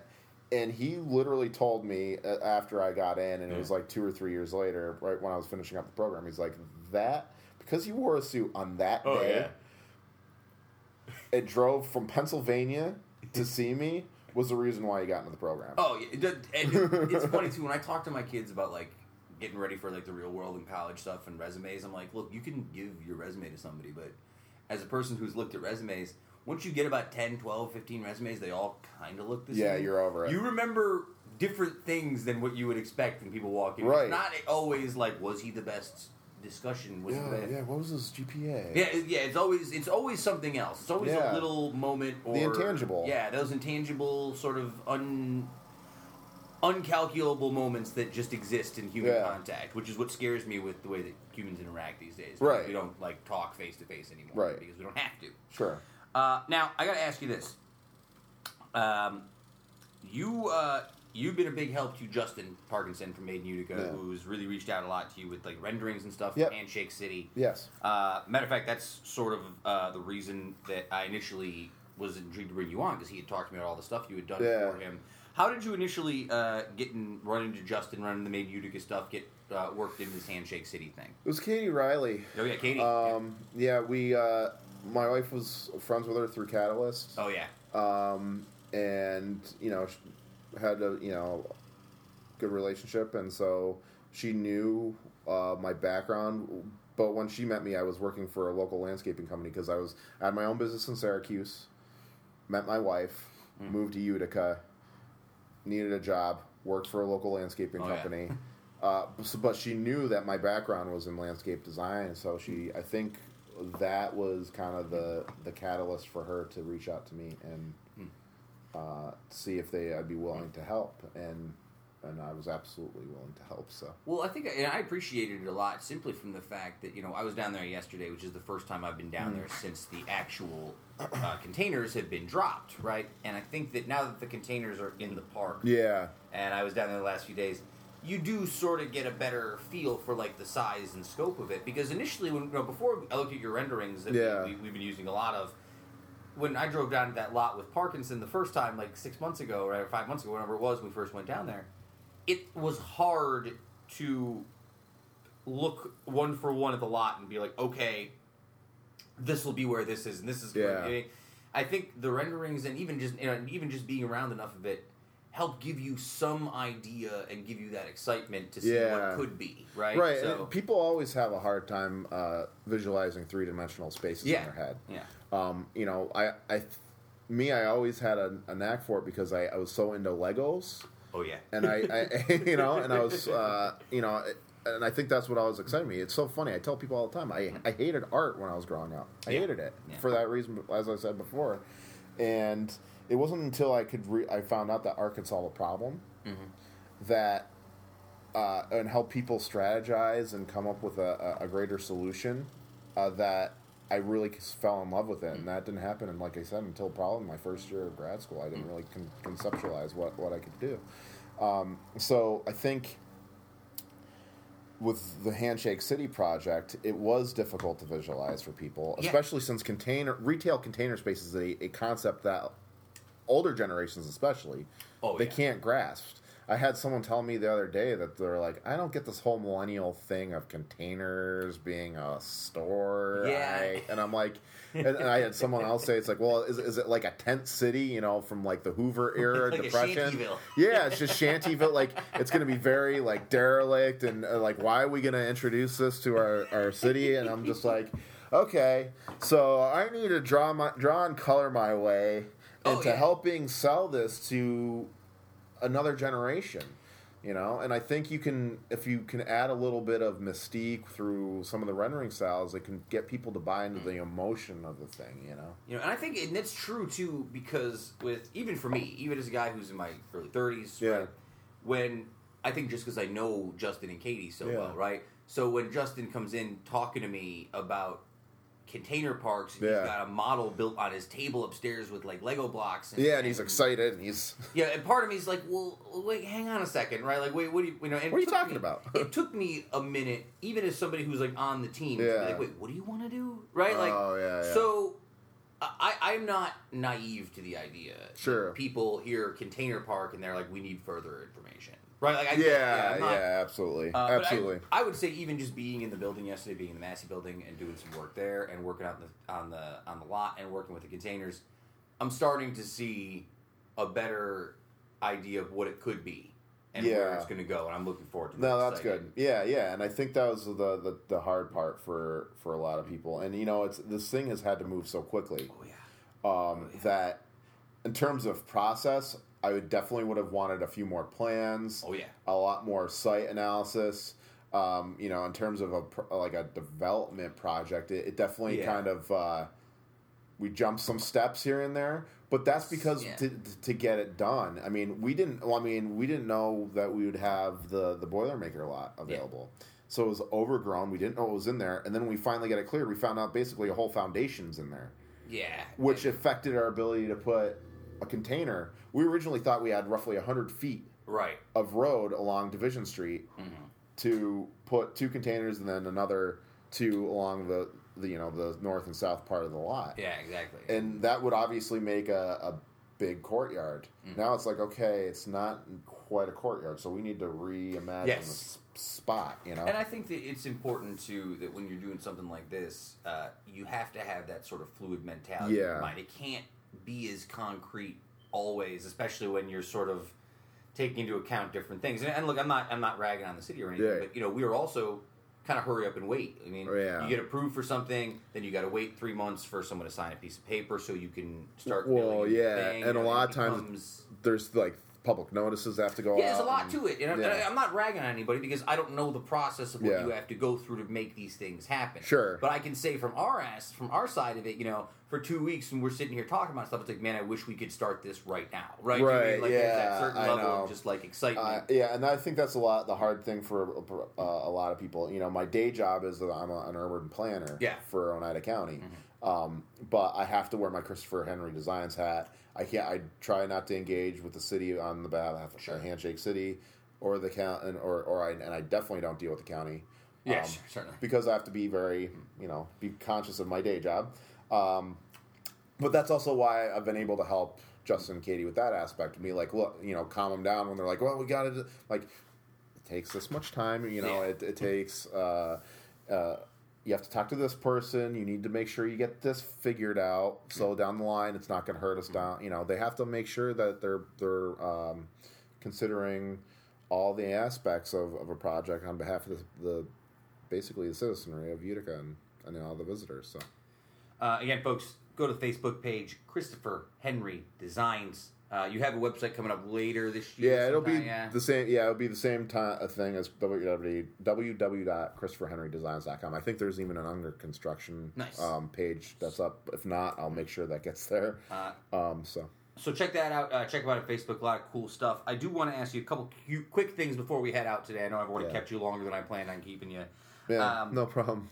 So uh, I think that uh, for a lot of folks in the Made in Utica sphere of influence and the Uticast made a sphere of Yeah. influence, like uh, I think that they would get a lot out of the 2016 TEDx Utica talk that you did. Uh, Sure. It's called "Where Am I?" I Yeah. found it on your Christopher Design webpage on Yeah. Facebook. But I'm sure that if you type in TEDx Utica, you can Yeah, find it. Uh, and you talked about a lot of things that I think it wasn't like you know. Don't get me wrong. I mean, I really enjoyed it. It wasn't mind blowing the stuff you're talking about to me. A lot of it made sense, right? Like Right. because I'm from this area. Sure. But I think you said a lot of things that really, uh, really were intriguing for a lot of people. Particularly, you talked about the idea of placemakers and the power of ten. yeah, yeah, yeah. Can you explain that power of ten plus thing first? I, For uh, well, basically, the goal is to get everything to consider a site or a place Mm-hmm. as comprehensively as possible. right, right, right, right. And so, I guess I could summarize it into three questions, Mm-hmm. which is, uh, I think, um, is this is this space important? Uh, is it connected? And is it an asset? And if you can answer those Mm-hmm. Yeah, yeah. questions, um, I, I might even mess that up. Um, I, right. I, I have notes. I, I wanted to make because I thought you might ask this. Yeah, sure. Yeah, yeah. So okay, so it's like, oh, I'm sorry. How many nearby? So How how many, nearby? Is it important, and how's it connected? Sure. Those are the three things. Um, and if you can, and that's what you really need to do. And so when I say the power of ten, it's it's going to almost inherently force you to consider things that would answer those questions, like uh, how's it connected? That's one. You know, the aesthetic of a building. That's two. Um, the people involved could be three or four, depending on who and how they're involved. Like, say, an, uh, you know, you get an artist that can provide sculpture, uh, Right. so all of a sudden you have a sculptural element that you didn't have before, and it's connected to this other business over here. So, are yeah, are you can like it doesn't necessarily have to mean when I say connected, it can be by road or is it through a relationship connection? Um, so you know, you start checking all these boxes off, and this power of ten. Uh, it's from um, placemakers.com. It's, it's there's a whole thing. It's all comes from Jane Jacobs, who was uh, an urban planner, and Nice. Um, and it all comes from this whole thing about making uh, communities less car centric. Yeah. because it can create disconnection. I mean, one of the biggest challenges Syracuse has is the fact that 81 cut cut their city and it created this like segmenting of like you know the west and east side of Syracuse. You know, I don't know if you were in the rooms for it when the conversations were had, but almost every handshake city conversation in the planning stages ended up with the phrase, "Yeah, but what about parking?" Like every Right, yeah, single I know. one I to the point where it has become sort of an inside joke with me and Justin, where Yeah. I'm like, no matter what we're talking about, I'm like, "Yeah, but is there parking?" though?" Right? Like, yeah, like, I know. I know, and and people don't realize. People think parking is something that has, and that's another thing about Yeah. play. You know, placemaking is like parking. It's how you deal with it, and, it, and, you know you could do aesthetic things to it to make mm-hmm. it more of an asset. In in Europe, they call it a car park. Yeah. you know, and that and that more evokes like a you know landscape experience, you know, opposed to a car experience.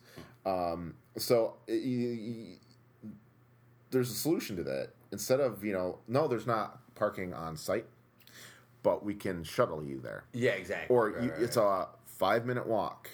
You know, and that's why a lot of times you'll see render. You know, people do drawings with a five minute walking for an average forty year old person that's healthy. How far they'd be able to travel from like the epicenter of your project. Um, so they're like, oh wait, I could park there. You know, look at think of the odd. People are parking all over, yeah, and they find walk. place to park Yeah, and they're like they'll walk five minutes because there's something drawing them there. There's something that you know, want. Yeah, and so so when you when you start creating putting elements into a space that uh, you know you consider the building. Okay, that's one element of the power of ten, like the building and the aesthetic of the building, what's Mm. in it, how people see it, how people get to it. Those are all things you check off. Is like, look, I've considered. There's ten or more elements to this site that has been rigorously considered, um, and there's enough people and that's another thing about placemaking. It's it's a community project. It's process. It's about getting enough people to have input because you can't have a space for everybody unless everybody has input. yeah, You know, and that's the whole thing about Handshake It City is to is ultimately is a community economic initiative. yeah. Um, it can be a template to to re- renovate derelict sites throughout the city. Which is funny because most times I walk into any major like big time business around Handshake City, Mm-hmm. I'm usually getting like the stink eye. Oh, Yeah, weirdly, and I don't know what it is. I feel like there's a lot of like, uh, like it's much like anything else. I, I think of it like when I was playing in bands, right? Mm-hmm. When you play on a on a set of four bands, five bands, you want everyone to be good because you want the show to be good and you want people to come. Yeah. But of those five bands, you also want to be the best of those five. Yeah. You know I mean? Like, yeah, I yes, know. I want all these people to succeed, but I also want. But don't take my business. Don't take my yeah yeah yeah exactly. right. Yeah. I think, and that's yeah. It's a hard thing, but there, you know, there's a reason why fast food chains locate near each other. Yes. You know, there's adds people are like, well, I need something to eat.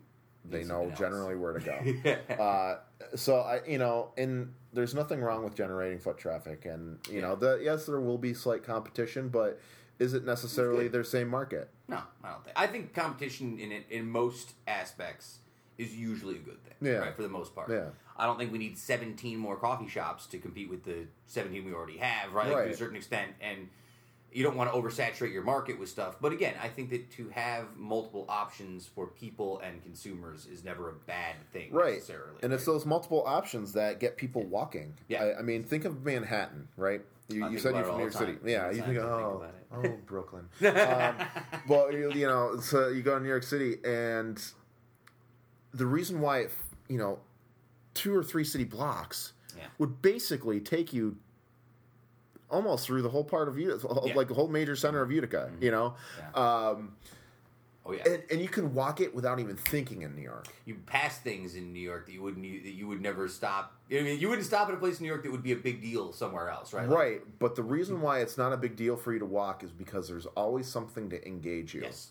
And Yes, you're just like, like uh, there's times where I visited my brother and I'm walking, I'm like, ooh, there's a candy store. Every- You there's so many things. Yeah, yeah. yeah, you're just like, oh, wait, there's a, that, that little Japanese gizmo shop. That's Yeah, kind of yeah. cool.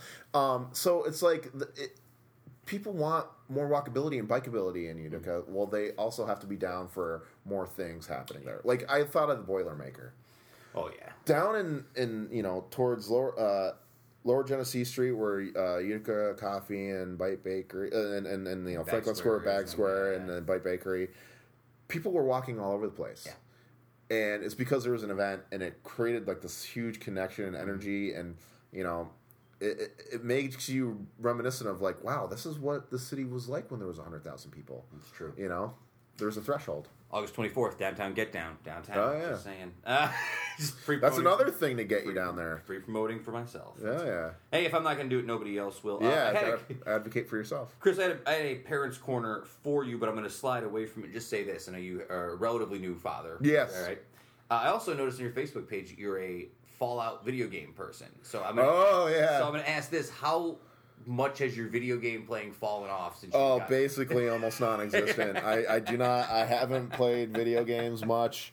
I mean, video games is my like escape, and there's just no escaping the the needs of my child. I do think it's interesting as a guy who played video games for such a long time that video games have become such like a big shifting part of the the kids and the way video games are like there's more video games now right They're yeah, they, they seem to be coming out with one every week. and it does seem like more people are playing video games now yeah, it's right, not as like- much as like uh it used a to be. item yeah yeah Yeah, it used to be like, if, oh, you're a video gamer. yeah yeah I don't Go feel into your that. dungeon. Yeah, there's none of that anymore. It's like, oh yeah, I play video games. It's like, oh, what like- do you play Yeah, now it's like, oh, what do you play? You play Madden? you FIFA man Yeah, yeah, yeah. yeah. What's what do you what do you doing? you Call of Duty Bro, do Nah, you even lift?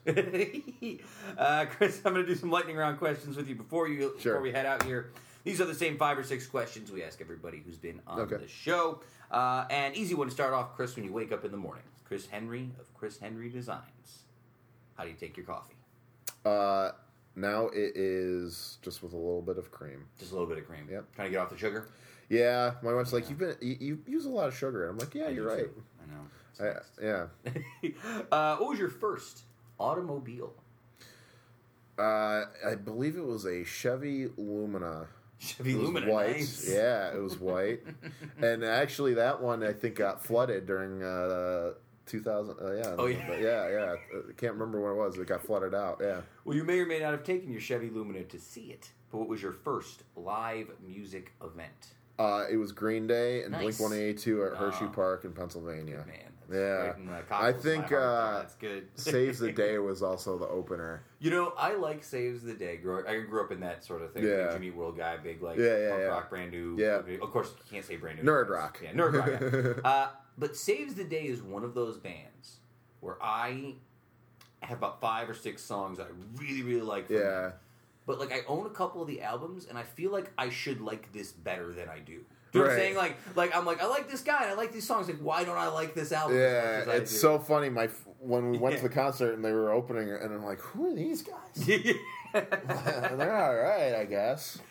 give me one book, album, movie, or show you are currently reading, listening to, or watching. Book, album, or show that I'm currently reading Or movie. watch- or movie. Um, currently watching Suits through Amazon. Nice. Yeah, I only Meghan see- Markle's. I show. only see advertisements for it during wrestling because they're on the same Yeah. channel when I watch wrestling. Oh, there you go. Yeah, yeah. And I was yeah. like, hey, it's Meghan Markle. yeah, yeah. I'm like, hey, you're married now. It's so weird that she's like a huge, massive, like outside of like she's a cultural star now. out of Yeah, nowhere. yeah. right? You're like, uh, I mean, don't get me wrong. She was great. She's good in the show. Yeah, no, I'm sure she's fine. I'm Yeah. just like- it's weird that like I just can't think of what it would be like to be like I'm famous. I'm in this television show. Oh my god, I'm like the fifth. I'm the princess. person in the world right now. Oh yeah, i- if not one of the most. Yeah. Uh, give me one person, living or dead, who is not your family, who you would like to have dinner with. Oh, oh boy.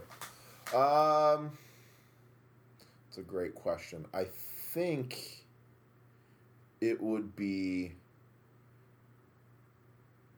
Frederick Law Olmsted. Hmm, the, very the- nice. The grandfather of landscape architecture, and it's not because of uh, it is par- partly because of my Yeah, yeah. profession, but he was kind of the same upbringing as me. Like I did, he was kind of wanderlust. He didn't know Yeah. exactly what he wanted. He got he was in the garden. He was into this, into that. He went to Europe for a while. He didn't get. He didn't even. He wasn't even a quote unquote designer. He actually had to hook up with this guy named Calvert Vaux, who was Mhm. a draftsman that kind of drafted the plans for Central Park. But he had the same kind of beginning that I did. I felt like, and I think a lot of landscape architecture people have the same experience. And finally, Christopher Henry, sides landscape architecture, sides giving back to your community, sides your wife, child, sides your family, friends. Give me one more thing that you are passionate about. that I'm passionate about? Um, good question. you know, graphic design. I've been in the graphic design thing lately, but that's kind of too. So let me give you something different, completely. Um, let's see. I think it is video games. Video you know, games, I'm a bit. I love video games so much. I just can't play them anymore. I have about three to four games left for me that I get excited about because I'm a wrestling guy. I still usually play the WWE. Oh yeah, yeah, yeah. but yeah. to be honest, I used to play a lot of those. well, Parkinson and I, Mr. Made in Utica, Justin Parkinson, we play a lot of them primarily to make characters, right? Yeah, the entire, yeah. The entire Made in Utica staff, plus like various uh, friends of the show, have been made in video game form on the wrestling Yeah. game. But like the game itself is broken and not fun, right? There's Right, always like right. a problem with it. Right? There's a lot of those games that are like that. Yeah. So like there's that. I still play FIFA just because I like to. I love soccer. Right. Yeah, At yeah. the end of the day, but honestly, like Bioshock and Fallout were the really the last two like video game franchises. Yeah, that I, like play a lot of. Skyrim, right? You know, You playing Skyrim. Everyone, Yeah. When I say Fallout, people tend to say like, "Oh, you a Skyrim guy too?" Because like it's the same company, right? Yeah, it is. Yeah, Bethesda. Yeah, I, I should one of these days. Problem is, like, here's like my dirty little secret. Uh-huh. I'm not a Game of Thrones, Oh. Lord of the Rings, medieval fantasy guy. I, this interview's over. is, is that, is that, I don't. I know. I'm not. I'm not naive enough to know that I'm in the minority. I'm in the minority. Right. So, like, Game of Thrones is like the most popular television show Yeah, in the last yeah. ten years. I don't. My buddy. Uh, I always go back to my buddy Adam, who refers to that kind of thing as high fantasy. Oh yeah. I don't do well with high fantasy. Right. I Gotcha. Need, more- I need more of like.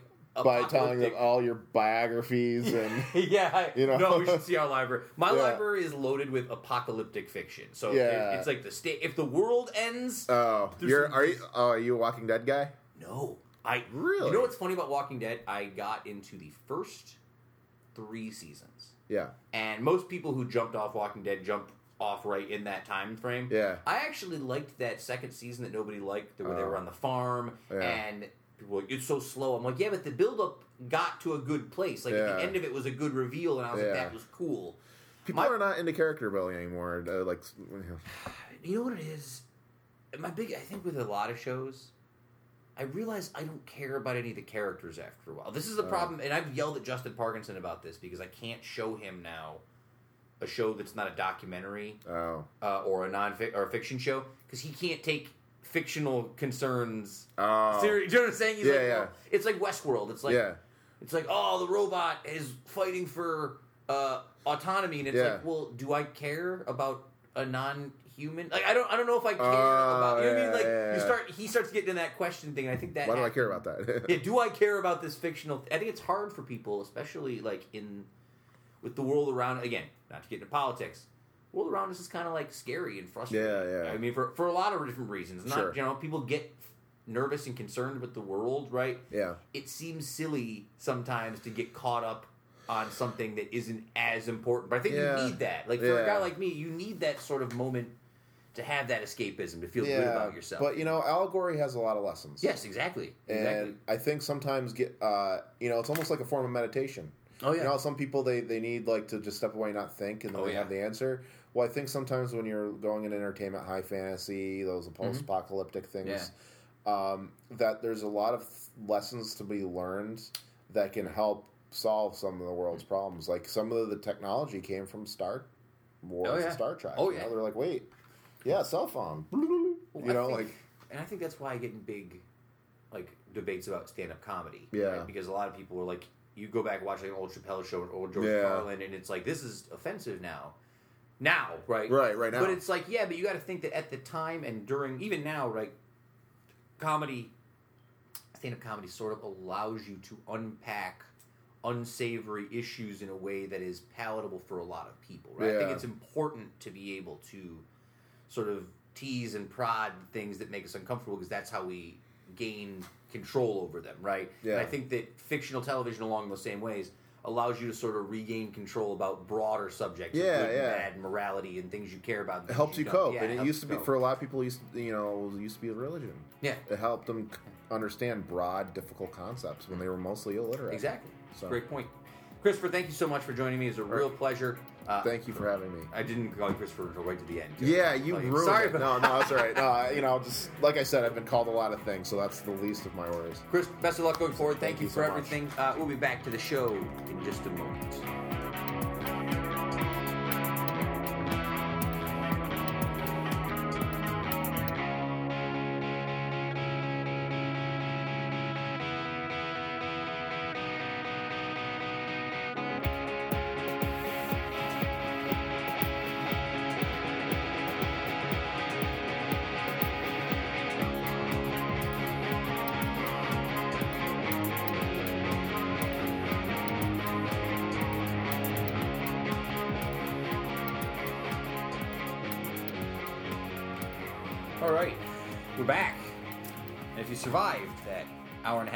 Chris Henry and 20 minutes of me and Justin talking about Handshake City, uh, we figured why not do something a little out there? Uh, Kevin, by the way, I talked to Kevin between time we did the interview. He is not going to be back from Boston. Lifelong However, I'm a Boston Red Sox fan now. I'm calling it. Hottest take. he did say that uh, he wanted to let everyone know that Radiohead is the greatest band of all time. That was a direct quote from him, so I guess he did go Oh, see them. Yes. Or he's just really. He was supposed to go for two nights, so I think they went for two shows. I, I don't know if he's coming back late tonight or early tomorrow or whatever, but it doesn't seem like he'll be here tonight. And Heather's uh, Heather's wonderful son Kaz is sick, so she's home. There's no, she's not even she doesn't even have a babysitter today. She's home all day. Oh, really? Yeah, he's not even Jeez. daycare. So I told her to just take it easy. Pump the brakes a little And then bit. she said, "Please don't let me get out of the house for like an hour." I was like, "You can leave if you want. But you don't have to podcast. You can just tell them you have to podcast. Yeah. you can come down." Uh, so Justin, thanks for sticking by. No problem. Uh, and I guess since yeah, if people are still here, we'll do about ten minutes on this. Since I just posted uh, our the official Uticast uh, 2018-2019 Premier League likability chart, Which are calling it. totally picked at random, right? Like, so you give me teams in a random order, and then I li- I rank them, and Yeah, then yeah. I pick teams in a completely different random order back at you. So we didn't like measure back and No, forth, yeah, right? yeah. So, So, like, the way so the way the chart works for people, I posted it on Uticast, and I think you Mm-hmm. retweeted it. Yep. Um, the way the chart works, and I have an idea for what we could do with this, is that we just start with our favorite team, Yep. and then our least favorite team, Yeah. and then we pick a team in the middle. yeah, don't necessarily care about too much. Yeah, it's a vague middle team. For me, it was uh, Crystal Palace. For you, it was Wolverhampton. Yep. And then we just rank the teams on whether we like them better than any other team. So the teams that are at the top are the teams we like the most. Yep. Teams at the bottom, the teams we dislike the most. There's really not much else to it. It's not some sort of scientific chart That's true. necessarily, but it is the beginning of the Premier League season. Starts Yep. in two weeks. And that's how I kind of measured mine going through was on watchability. So I'm looking at it like if a yeah, ga- yeah, if team's on, this is who I would rather watch over other games. You know what I mean? So I we're stacking two of my 15th and 16th team, but I got a number three on somewhere, I'm taking it, even if it's against my number 20. You know? I initially posted it as watchability, and that's actually initially how this chart started. Yeah. Because when we would watch mid-level games during the day, we're like, well, let's figure out what. yeah, yeah. Go like to the chart. Yeah, go to the chart. ranking. So we got a three and a seven playing today. Uh, so a couple things. That's sort of how we make the chart. And I thought for anyone Because there's a couple games going on in Premier League too, so we'll like measure up if both of us are Yes. watching. Then we can like pick one that we're kind Yeah. of both neutral if about liking. Liverpool and. Everton are not playing, Yeah. it's like, well, Brighton and Tottenham are playing. I like them better than Newcastle and West Ham. So Yeah, let's watch that exact- game. Right, yeah, exactly, yeah. yep. Now, uh, the reason I thought about this is, you know, Premier League. I think with the World Cup just happening, I know the U.S. wasn't in it. Uh, I think that soccer and football, whatever you want to call it, I'll I'm sure I'll call it both over the Yeah. course of this. Um, I think people start are more interested in it now. I'm seeing even our good friend Steve came around on soccer this Yeah, year. by uh, uh, nature of being like around drained down. Yeah, just Uh, tons of it on them. I think it's getting more and more popular. Yeah. So I thought about uh, maybe we just run through some teams here and help people who may be interested in picking a team and rooting for a team this year. All right. Yeah, I think that's because you kind of do that with a lot of people who jump in. You Yeah. know what I mean? Like that's kind of the thing for? is Yeah. yeah. find out, pick somebody and go with it, and then you'll probably end up regretting it. But So I figure we'll start with like the, the top six teams, Mm-hmm. right? We'll just the, the most popular teams, and then we'll do uh, you know, uh, and then we'll pick some sleeper teams that people can root for otherwise, right? So who, who are the best teams in the league? Manchester City. If you're Yeah. if you're new to soccer, uh, Manchester City is the best team. I think Man United's the one you've heard of first, but You've Man City's Man fast on the rise to probably supplant that or be at least equal to. I'm like Man City's spending, they're not stopping, and uh, they're going to be the next Yeah. level, I guess, if that makes sense. But Man United's probably the team everybody knows. They're the Yankees, is Can you that pull up their depth chart for me? Uh, I think Man, you know, Man City. You look at they they had one of the greatest Premier League seasons of all time last year. They only Yeah. lost one game to my beloved Liverpool, and even that it was sort of consolation, really, because they they out they outpaced everybody by about fourteen points, Yeah. fifteen points, which in soccer is a lot. Yeah, Uh, and that was done like halfway through the season. They were so far ahead that it became like a So- waiting game of when they were clinching. It wasn't like if, Yeah. but when. I Would guess. Would you say that rooting for Manchester City is like rooting for Golden State now? Is it like the team that's supposed to win, and if you Yes. root for them, you expect them to win the championship? yes. Okay. Yeah, that's I fair. think even within Manchester City's, and that's the thing to a testament. The team themselves spend a lot of money. They expect excellence, and if you don't get it, they'll move on from you too. So there's a higher standard too from ownership, I think, Hmm. at Man City and some of these higher club teams where they don't have like patience to build anything. So they expect to win every year, so their fans should, you know. Yeah, so I'd say if you if you're looking for a sure thing, They're the new root- Yankees yeah, of sorts. yeah, That's what I compare yeah, them to. They're the new Yankees. You're looking for a team that uh, that you can feel comfortable if you choose to root for them this year. They will win. Yep, It's they'll spend the money. City. They'll go for the best players. They All right. want the best coaches. That's Man City. So that's good. So let's move past Man City then. Let's go to uh, let's go to Liverpool. Liverpool's probably the the team that people are talking the about Red the Sox. most. Yeah, the Red- to compare them. So as a diehard Liverpool fan and a diehard Yankees fan, Mm-hmm. I find the the close analogy between Red Sox and Liverpool to be a little unsettling. Yeah. Um, this is a team that was the best team in England for many years in the 80s and parts of the early 90s. They won Champions League in 2005 with Steven Gerrard. That the Miracle in Istanbul. It's a great YouTube video. Go look it up.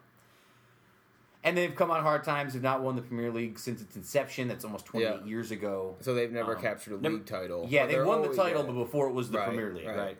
They've won other things since then, but the narrative is that this is a team that has fallen from grace from where they once were and have sort of built themselves back up. Yep.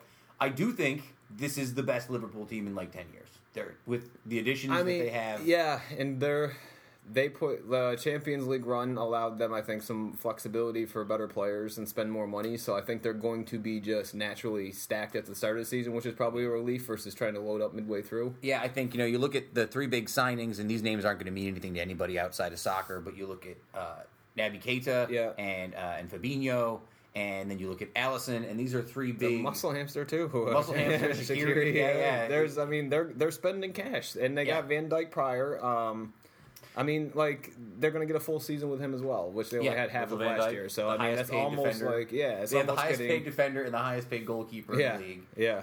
Uh, yeah, I think that if you're looking for a hot team, a team that has a lot of high ceiling that people expect to be good, Play fast, lots of goals. Um, yeah, they score. They're fun to watch. For the we said this earlier. It's going to be different though with uh, the new goalkeeper. I don't know how much they're going to be a lot better defensively. Yeah, I think I with think a better keeper and then Van Dijk for a full year, so it might not be as a lot of expectations back and though. forth, though. I, I think they've put you've put behind any talk of like this team being like having a struggle now Yeah. because they've spent the money. Liverpool would love to be in the Man City expectation where every year they just are expected Yeah. to win, right? And like now- they're almost yeah. there to where they're going to be like every year type of guys. now yeah. they got to see if they can do it. Yep. Let's move on from Liverpool. Let's go to uh, Chelsea.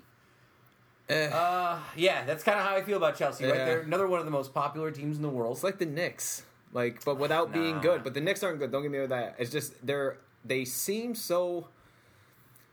They have something where people like like them and stick around, but they seem like they're a mess all the time. Like either players leaving or coaches never Yeah. staying, even if they're winning type of deal. But it's like being the reason why I compare it to the Knicks is because like it's almost like it's that hotbed team. Take away market or whatever the thing is, but like a lot of people know Chelsea and they have kind of this this thing. You know what I mean? Chelsea and like feels see more than any other team. Chelsea feels like the Yankees. James. Dolan could Do you know own Chelsea. That's basically what Chelsea I'm getting at. They're, they're that crazy. rigid and very much like a team that's trying to do things a particular way. The, the coach and the manager and the players are not in charge. Like the owners Yep. are in charge of Chelsea, right? Yep. And it feels like everything comes from. Very corporate. Yeah, it sorts. feels very corporate, not- and it's- like to. I don't know. They're it's not that they're not great. They have a lot of Yeah. great players. I think Willian is amazing. I think he Hazard. I like Giroud. You know what? I hate them. to say it, but I compare them more to probably Chelsea would be more like the Patriots. I guess that'd be a better analogy. Yeah. And uh, it's more of a, a discipline. The management makes the decisions, and if you don't Mm. fall in line, they send you off. Like the coach just won Champions League last year, and he's out of a job this year for, for them. So I, I, do think there's a tipping point with Chelsea, though. I think if you jump on Chelsea now, there's a 50 50 chance that they are on the way down and not the way Yeah? back up. I, I don't know. They have a new manager coming in. Another, it happens all they're the time. changing even formation. What we Did just they set add up players? all with go Chelsea to too. Chelsea's. Go to Chelsea's. Brian. I don't know if Chelsea added anything of any real merit that I'm. They're trying not right? to lose their goalie, right? Is that the, They're trying uh, not to lose Courtois. Um, you know, Hazard's probably the best player. Who's their best striker? Uh, uh, Murata, Murata, and yeah, Giroud. for sure. And I don't. Uh, Tammy Abraham, they got coming back. Like he's young. I, I don't know. Ross Barkley's still out there. yeah, your boy Ross Balmy's Barkley. eighth on the depth chart now. Yeah, there's no one. God. They're a good team, but there's nobody on this team that I go outside of Hazard and Willian that I'm like, oh man. Yeah, well, Willian, Hazard, Kante, yeah. Yeah. Fabregas is still there. Barkley, Drinkwater, I don't Loftus Cheek. I mean, that's a great midfield. Do you of thi- just, all right, let me ask you this question: Do you think Chelsea's gonna could win the Premier League? I picked them in the, in the top four You picked them in the top four. But did I you win don't. The, you uh, they win the league? I mean, it's hard to say that they couldn't just because they did two years ago. You know what I mean? Like, I can't see them being how much? than City. You don't think so? Nah, or- but how or much have they U. fallen off within two years span? Man United's in a worse spot than Chelsea is. I I, put them in in- terms of winning. I put them in the top four, but I have them at like four. I have them at two. I like four. I picked them secondly. I had. Man City, then uh, then Chelsea. Something I think the style is going to be good. They have so much talent with like, and if they do come in and that style just takes off the sorry ball thing, I think they're going to be very difficult to beat.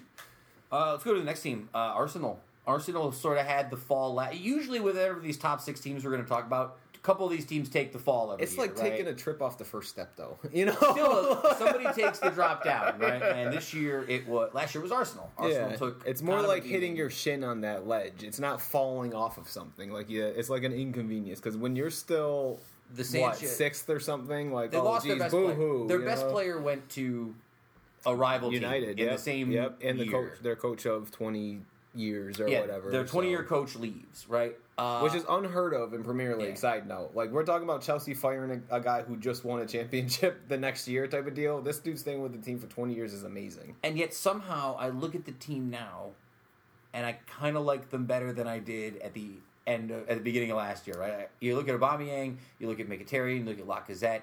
Uh, I still like Ozil. I think that there's. I think Iwobi's good. I think there's young talent on this team. The defense is, suspect. I don't like Yes. Cech. I do not like Cech. Cech's old. So He's I, old. I think that's going to be a little bit of They, no, they brought the big uh, the big Ukrainian tank in. What's his name? Uh, Kolasnik. Yeah, Ko- Kolasnik. yeah, Yeah, yeah. The the Ukrainian bear, whatever they're calling him. I like the him. Ukrainian. Yeah, I yeah, like yeah. him. Uh, no, I just think that I like their attacking better than Chelsea's attack line. Like I think Aubameyang For and sure. I think that they're For more sure. dynamic. for sure. Um, just inconsistent. You see what kind of a new manager looks like with them, but it's both. See, them and Chelsea are going to be like a push. I had them both Yeah. in the top four because I think they're so talented that if the if a manager makes a Hmm. difference, they're going to be very good. If you feel like the way uh, Pep and Mourinho What's- are sitting at one and two, that Arsenal's these new like the coaches come Lakers, in, right? Historically, if you're trying to Yeah. compare them, they're like the flashy team. Yeah. If you want a flashy team, if you want to root for like a, a, a pretty Yeah, soccer it's uh, Kobe, Kobe on the Lakers Yeah, era type of deal. very much- it's just that they're consistent every year, very hateable but kind of likable by a, by a crowd too, and the people who like them really like them. You Yeah, know what I mean? yes. That almost makes you dislike them more you- because of that. Like it's you're on the very fence- Kobe feeling. if you're on the fence with Arsenal, and if one of the things this is silly, but people who don't really pay attention to soccer picking a team like the name Arsenal. It's a Yep. cool team name. I Kobe really Bryant would yeah. play for Arsenal. to Yeah, for sure, for sure, for sure. Yeah, Arsenal, Arsenal, Glory Boys. Um, yeah, so that's sort of. I feel like that's what you look at. Go watch Arsenal fan TV though before Oh you make a God. decision if you want to figure out what kind of fan you are. It's like Um, real life Twitter. It's disaster. or just or, or just follow only Eric Yeah. Tuttle on Twitter. Uh, all right, so let's move on to the other two big six teams, and then we'll do Everton because I want to talk about them. Uh, let's talk about Tottenham for a second. You you like Tottenham better than I like Tottenham. I left Tottenham out though of uh, top or top four this year. Did I not? you Or did I- leave. You put them in Europa League. Yeah, so I feel. I think that like three through six or seven is again just like last year. I think there's going to be a few points to separate it, but I think Tottenham. That leads to a different thing I was talking to you about with my Eddie Howe theory, but I think Tottenham's moving in a direction where we see the coach go, and Yeah. that might keep. There's something that's going to come up out of that. Mm-hmm. If they're fringe four or something, though, I just think they got problems with if he's not top four, he's out. But I don't even know if he wants to be there necessarily, type of deal. Yeah. he has eyes for a different job. Like I think it can go just a little south in terms of they could fall out of top four for it. I don't think he's going to be there all season for some reason. I feel really weird about it. Trying to find an American sports analogy for Tottenham. It's a tough one because almost like because they don't win a lot of stuff. It's like the Dodgers in baseball, sort Dodgers, of, where they're maybe. always kind of around. They spend a lot of money, but they never players. win. Never Uh, win. Harry Kane might be the best. He's like the Clayton Kershaw type, Yeah, like the yeah. best player. They got the money, they spend it, they do well, but they always get to like the playoff. It's yeah, they, they're you- divisional round guys. Like they're the playing game team. That's what happens to them every for- year. They'd be the playing guys for old timey for old timey soccer fans like me, uh, old timey. Uh, the story you always associate with Tottenham is this famous story with Sir Alex Ferguson, Mm-hmm. who was the coach of Man United, and United was down at halftime to Tottenham, and the players thought that you know that Sir Alex was going to come in and yell at them, and he came in and he looked at them all and he goes, "Lads, it's Tottenham. go out there and we'll do them. and, and that was it. That was the whole thing he said. Yeah, they And- won like four and they won like five to two, right? Like, and that's and I can never shake that It's that. Tottenham. like, It'll be Tot- fine. lads, it's Tottenham, right? Like, and I think that that sort of it's sort of they're almost like the city of Utica in a weird way. For a long time, it got kind of beat up with the mentality, They're and, on the rise, and then yeah. slowly it's sort of like against the odds. It's like, oh, you know what, this team's pretty good. Yeah. like they, and Hotspur is a cool Yeah, name for a team. Hotspur. So if you're looking to jump in on it, yeah, they're very Utica-ish. That revival team, and then the Hotspur's a cool name. I don't like Hotspur for personal reasons. Yeah. There's some long term beefs that go back with beef, Hotspur. yeah, that's why they rank at what very 19? low, 19. but I do think that for a lot of people who are picking teams, Yeah. uh, if you're picking one of the top six teams, they're an interesting, cooler, not Chelsea, not Man if you were following the World team. Cup in Yeah. England's run, you would have heard a lot about Harry Kane, and- Alli. yeah, Dele Alli. Yeah. So you might, if Yeah. you're a new fan, you might be gravitating towards them because of England's run. I think so. if you if you're looking for just sustained class though, if you really want to root for the Yankees, if you really want to root for the Patriots, you want to root for the team that wins the most, still Manchester United. Right? Yes. Still at the end of the day, Why is it? Because I, I feel more that Man United's Tennessee women's basketball Yeah. than New York Yankees UConn baseball. women's basketball, Yeah, yeah, I just uh, think just- they won a lot in a time when the rest the of the coach. sixteen, but also like. The Premier League's so much more um, the parity there now Mm-hmm. is because again we always talk about regular sports, but money and um, just like some the players they're getting, the styles they're doing, like the money is being spent heavily there. Mm-hmm. And I think the league is starting to push back a little bit. Is that you're not just going to get the top four same teams every Yeah. year. You might get two or three of those here and there, but out of the top six, you might see some teams like Burnley start Mm-hmm. knocking at the door. Um, Everton finish in the seventh or an eighth or something like that, but even higher. I'm not sure. I'm not sure Man United's their their glory days like those days are over. I think sustainable um, legacy You know sustaining that is going to be difficult for him Here's forward. the thing. I think with Man United though, it's one of those kind of things where when you say, "Oh, it feels like it's over for them," that It's they like will that they will go get someone or something or multiple people Yep. and multiple things. Yep, which I still think that they're Yeah. going to. Yeah, I think they do. He uh, Mourinho is not pleased with the coach of the coach of Manchester United being Jose Mourinho. Yeah. Who, if you don't know who that is, do yourself a favor. Go on Yep. YouTube, look up a video. He's one of the most. He's almost. I hate to use the word Trumpian, but he's almost Trumpian, where he, he says things and makes you so frustrated, but he's captivating to watch. Because he's sort not of, like, wrong. open, you just don't expect the coach of Yeah. a team to Yeah. say that his players stink and Yeah, that he what I doesn't mean? Like- want this guy playing left back ever again. Like just he just says that so in post game and so like coarse, yeah. and he's Why did you lose? Because our goalie stinks. What do you think? But he, did, he did win for a long time. Yeah. There was a really a period of time when he was considered the greatest. What- how many yeah. Premier League teams has he coached? So he did. He did only Chelsea, and right? He and Man brought United. Chelsea to two titles. Yeah, so he won two with Chelsea, and then he's second second place last Yeah. year with Man United. So he gets it done. He's just. I like the phase of Mourinho though. I think that's what we're going to see this year, where he kind of takes it on the chin a little yeah. bit, where he we need to spend more money and puts He's a little already- bit on management, puts a little on himself. But now he's flipping to players, and that's when he goes downhill. When he starts calling out his own guys. This is the, done. the Mourinho trajectory. Three years. By the third year, First is already yeah, starts getting mad at management, and then he turns on his players, and then they just watch him leave because nobody likes him anymore. It's very typical. He's there now. He's getting there. Uh, all right, so let's talk about Everton. That's your beloved squad. Uh, I Yes. think, and I think I would say, if you want to root for Everton, it's because you're looking for a team that's not going to win the Give me something to believe But in. you're looking for a believing team. Yeah, you're looking for like a, yeah, you're looking for a team to help Just you give get me excited, something right? to believe in. Yeah, uh, and I actually, and I, and I, I don't know if it's just from watching him with you, uh, or because the fact that again, And we play a lot of FIFA too, a lot of yeah, and the ultimate teams and things like that. You start liking the players Yeah. a little bit more. In my mind, as a Liverpool fan and a Yankee fan, I look at Everton as the Mets, right? Because Right. same town, they're only like a couple miles away from each other. Yeah, both, across the river or something crosstown like that, rivals, yeah. Merseyside derby. Yep. I sort of like Everton every other moment that we're not playing against them in the derby, right? Like Yep. I root for them most of the time. I think that they're an inherently likable team because they're a little bit of a ah shucks. yeah, right? yeah, yeah. It's like uh, They're gonna break your heart though. they. I don't know what it. They're excitable young puppies right now. I feel like where it's just like they've gotten some money and like an owner Yeah. coming in is like a new t- and they don't know what they're doing type of deal. So I Yeah. think they've spent poorly the last few years. They're uh, very inconsistent with coaching. Yes, yeah. Well, what Premier League team isn't, I guess, but still, like they're in a good spot theoretically. They're just poorly um, pursuing you- the golden opportunities they have with the new stadium and Saudi money and all that. there was stuff, you know? there was a lot of like I would say from the outside perspective, there's a lot of hype from Everton fans last year. at The start of the year, there's a lot of signings. It was an exciting. I exciting was year. down. I was down on. You were down I didn't. I didn't like. Um, you think- I don't. I I wasn't in on it all the way. Do you feel better about this year's team? Than No. did? no, you feel worse. Yeah, we were just doing depth chart right here. Like like the- Char- Charleston's a nice signing. Walcott, Tosun. You have to get rid of one of those strikers probably. It's just. Midfield's still weak. It's all, all of it is just adequate. That's all. Yeah. Like I mean, the fact that Ashley Williams is being listed as fourth on their job that means he's going to start. that is a problem. you know, he's a problem child, and I. All it's right. still not good if Ashley Williams is playing significant time and Jagielka. So Uh, and of course, one of the great things, I guess we'll end on this. One of the great things about the Premier League is the relegation. The worst Yes. three teams get Which they should do an all American, In all all, even corporate structure. Every week you fire your worst With three three people, guys and yeah, bring up bring in new people. Yeah. Ringers, yeah.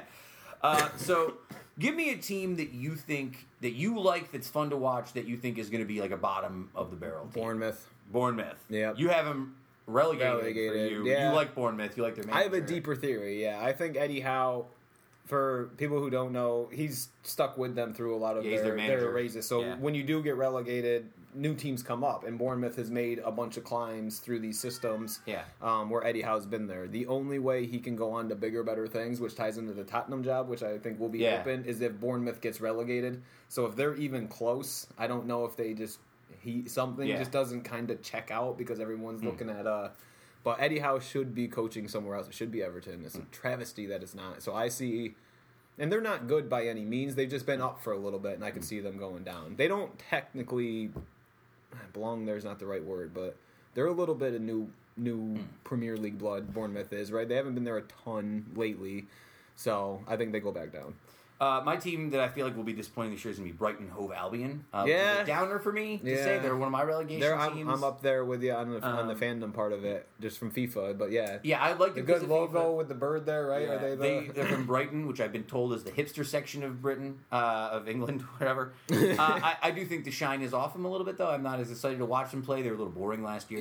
Yeah, they just got to be it. like like normal, I guess, and they can survive. A lot of these teams are survival ones too. So And now, give me one team that you think will overachieve this Oy. year. One. I mean, I'm going to say Everton, but I'll change. I'll give you a secondary yeah. answer. I hope Everton overachieves. I have very low. They were what 11th or 12th last year, so anything Mm-hmm. Ninth. up ninth. Ninth.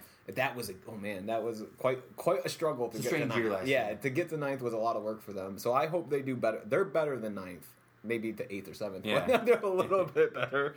But uh, I, as much as I don't like Watford, I love Deulofeu.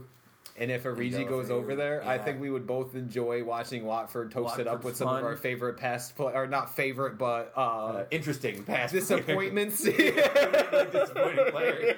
I do love. Oh, it's one of the great things about soccer. I do love to follow a player who isn't really very good. That I had Yeah. like like there's a player who played for Liverpool named Jordon Ibe, and he plays for Bournemouth now, and he's kind Yeah. of a bust. I but like wherever him, he, yeah. See, wherever he goes, I'll watch him. Like, hey, Give it's me all the Ivy. broken toys. Yeah, yeah. Something about soccer. You got to find things to watch. yeah. Watford's the new Uh, Bournemouth. They got the, the the misfit toys there or whatever. So I would say, uh, will you pull up Newcastle's Yeah. for me? Because I was going to say, I don't know why you're so in on Newcastle. I don't Uh, understand. I it. would say the reason I like Newcastle is their manager Rafa Benitez. That's is, fair. Uh, is one of my favorite managers. loyal I- dude too. Stuck, he- been sticking it out with them when he didn't probably didn't Yeah, have yeah. to. Went down with a relegation team, Yep. came back up with them, they kept them there last him. year. Love him in Uh, Newcastle. he won a Champions League with uh, Liverpool in 2005. That's right. So that's- yeah, one so of the few it goes even, managers to have him. Not a lot of managers have Champions League yeah, titles, so he's I'm a big one. fan. So he was Liverpool manager in- Uh, when they won the Champions yeah. in 05. Wow. They have Liverpool reject Jonjo Shelvey, who is one of the most outrageous players in the history of the Premier League. He's bald and Yep. he has like the alopecia, like no eyebrows kind of yeah, thing and going the on. name, everything, it all Uh, fits. Jonjo, Yep, yeah, he's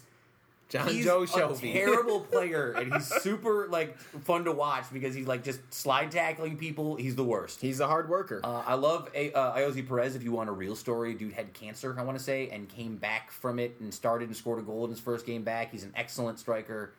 Uh, I like Dwight Gayle. He's been around the league for a long time. I can't even identify some of these guys. Oh no, Matt Ritchie. Matt He's a- Ritchie, Matt Ritchie is my Ritchie, dude. yeah. Uh, I like a lot of these guys, uh, and of course DeAndre Yedlin, who is American. He's on the American squad, so I can get behind. That's fair. Uh, Yedlin and Javier Manquillo, who is a, another Liverpool reject. Now I'm just throwing. Fa- I could make up names. Yeah, right now that people know no, yeah, nobody about. would know. Uh, but yeah, I like Newcastle as my sort of interesting mid tier. They'll do better than they should team. That's my, my Yeah, pick. Yeah. They belong there though. They they they were like a mainstay who fell on hard Historical times and bad yeah. back up type of deal. And that's why relegation's interesting because you have stories like that where this team that was big in the 50s Yep. and 60s and has struggles and goes down and comes back up. It's nice. The Yeah, narrative is good. it's, yeah. I mean, it could be years and years and years before they come back, and it's like a big, big, big deal. It's millions of dollars too, and, and the difference between being relegated and not relegated is a big fat Premier League check. So a lot of teams really don't want to drop down because they got to sell all their players, and it guts you forever. So it sets your team. It'd be like if the Yankees didn't make a certain level and had to get Judge and all. Everybody just left because they're Yeah. playing in a crump. That would be terrible for the Yankees, and would take years for uh, any team. Yeah. To build that back up, and that happens in Premier League every year to three teams. Are we begrudgingly agreeing that Man City is going to win the title again? I think you have to prove otherwise. Yeah. They are too good. Um, but still, I mean, it's been such weird. I think the scenario you hope for if you're any other team is that Man City struggles early. Yep. Right? Like, you don't want. Injuries or something. It's terrible to say, but you Yeah. need a couple of guys there to get hurt if you're not be able Liverpool, to I, you know, because I feel like if you're Liverpool, right, and you're you're considered to be the the next contender, Yeah. right, this year coming up, the best next best contender. If Liverpool loses their like three of their first seven games, it's gonna already be a problem, Yeah. right? Like, do you know what I mean? It's to be hard like, to come back to, and that's where everybody fell last year. Was Yeah. Man City got off to that hot start and, they got so many never points behind. back. Yeah, They one loss. You know what I mean? Like, how Yeah. do you how do you stop that? You I what view it So- like uh, this. It's like Alabama Auburn. To one more time to cross reference it, but like Alabama every year in football, they just you just assume they're going to be in the Yeah. championship game, and then Unless- sometimes Auburn like beats them at the last game and but like, everything throws everything right. out. You know Yeah, mean? yeah, Like, yeah. All these things have to work yeah. out in favor. So Liverpool Uh, could be Auburn this year in the Iron Bowl, knocking off Man City, but it would have to be a very rare. You know, Man City would something would have to happen to Man City, like almost flukishly, for them not to be in the discussion at the very end of the season. I just cannot see them not being hovering towards the top. No way. Uh, all right, and just we'll put it out there for right now, and we'll talk about it again at the end of the year. Who's going to have more goals at the end of the season, Harry Kane or Mo Salah?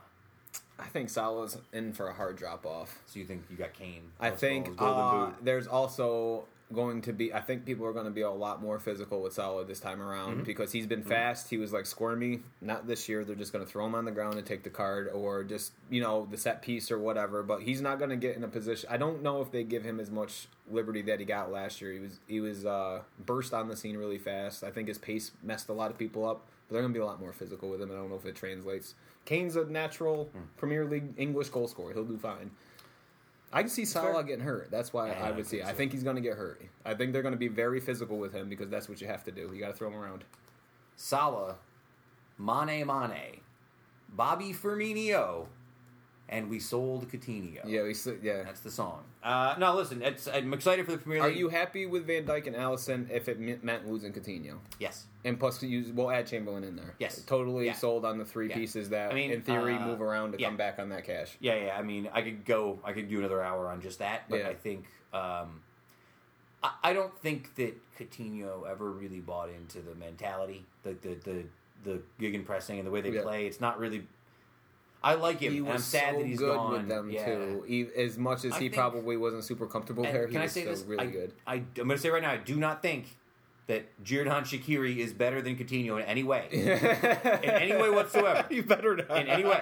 I do think that could, that he sort of fills that role on the bench, though, of a guy who, when the game isn't flowing the way it normally would, he can have that moment Score of creativity. Yeah, something something, else. yeah. So I- Yeah. I don't think that, and I think that's really what Coutinho's best thing was. Yep. Like when there was nothing working and it was 18, wasn't 20 going yard shots that go in. Yeah, free yeah, kick that he can bend something, something like that like moment that. of magic. And He was the facilitator for a lot of stuff, but I think they were fine without. They were almost a little bit faster offensively, Yes. just not as good. Yeah. Pos- I don't know. He he was good with the. I don't know. They're I just- wouldn't they- call it a system type midfield, but it, there is a particular way that they play. Yep. And we're, I'm getting way off on track. That's a whole other thing.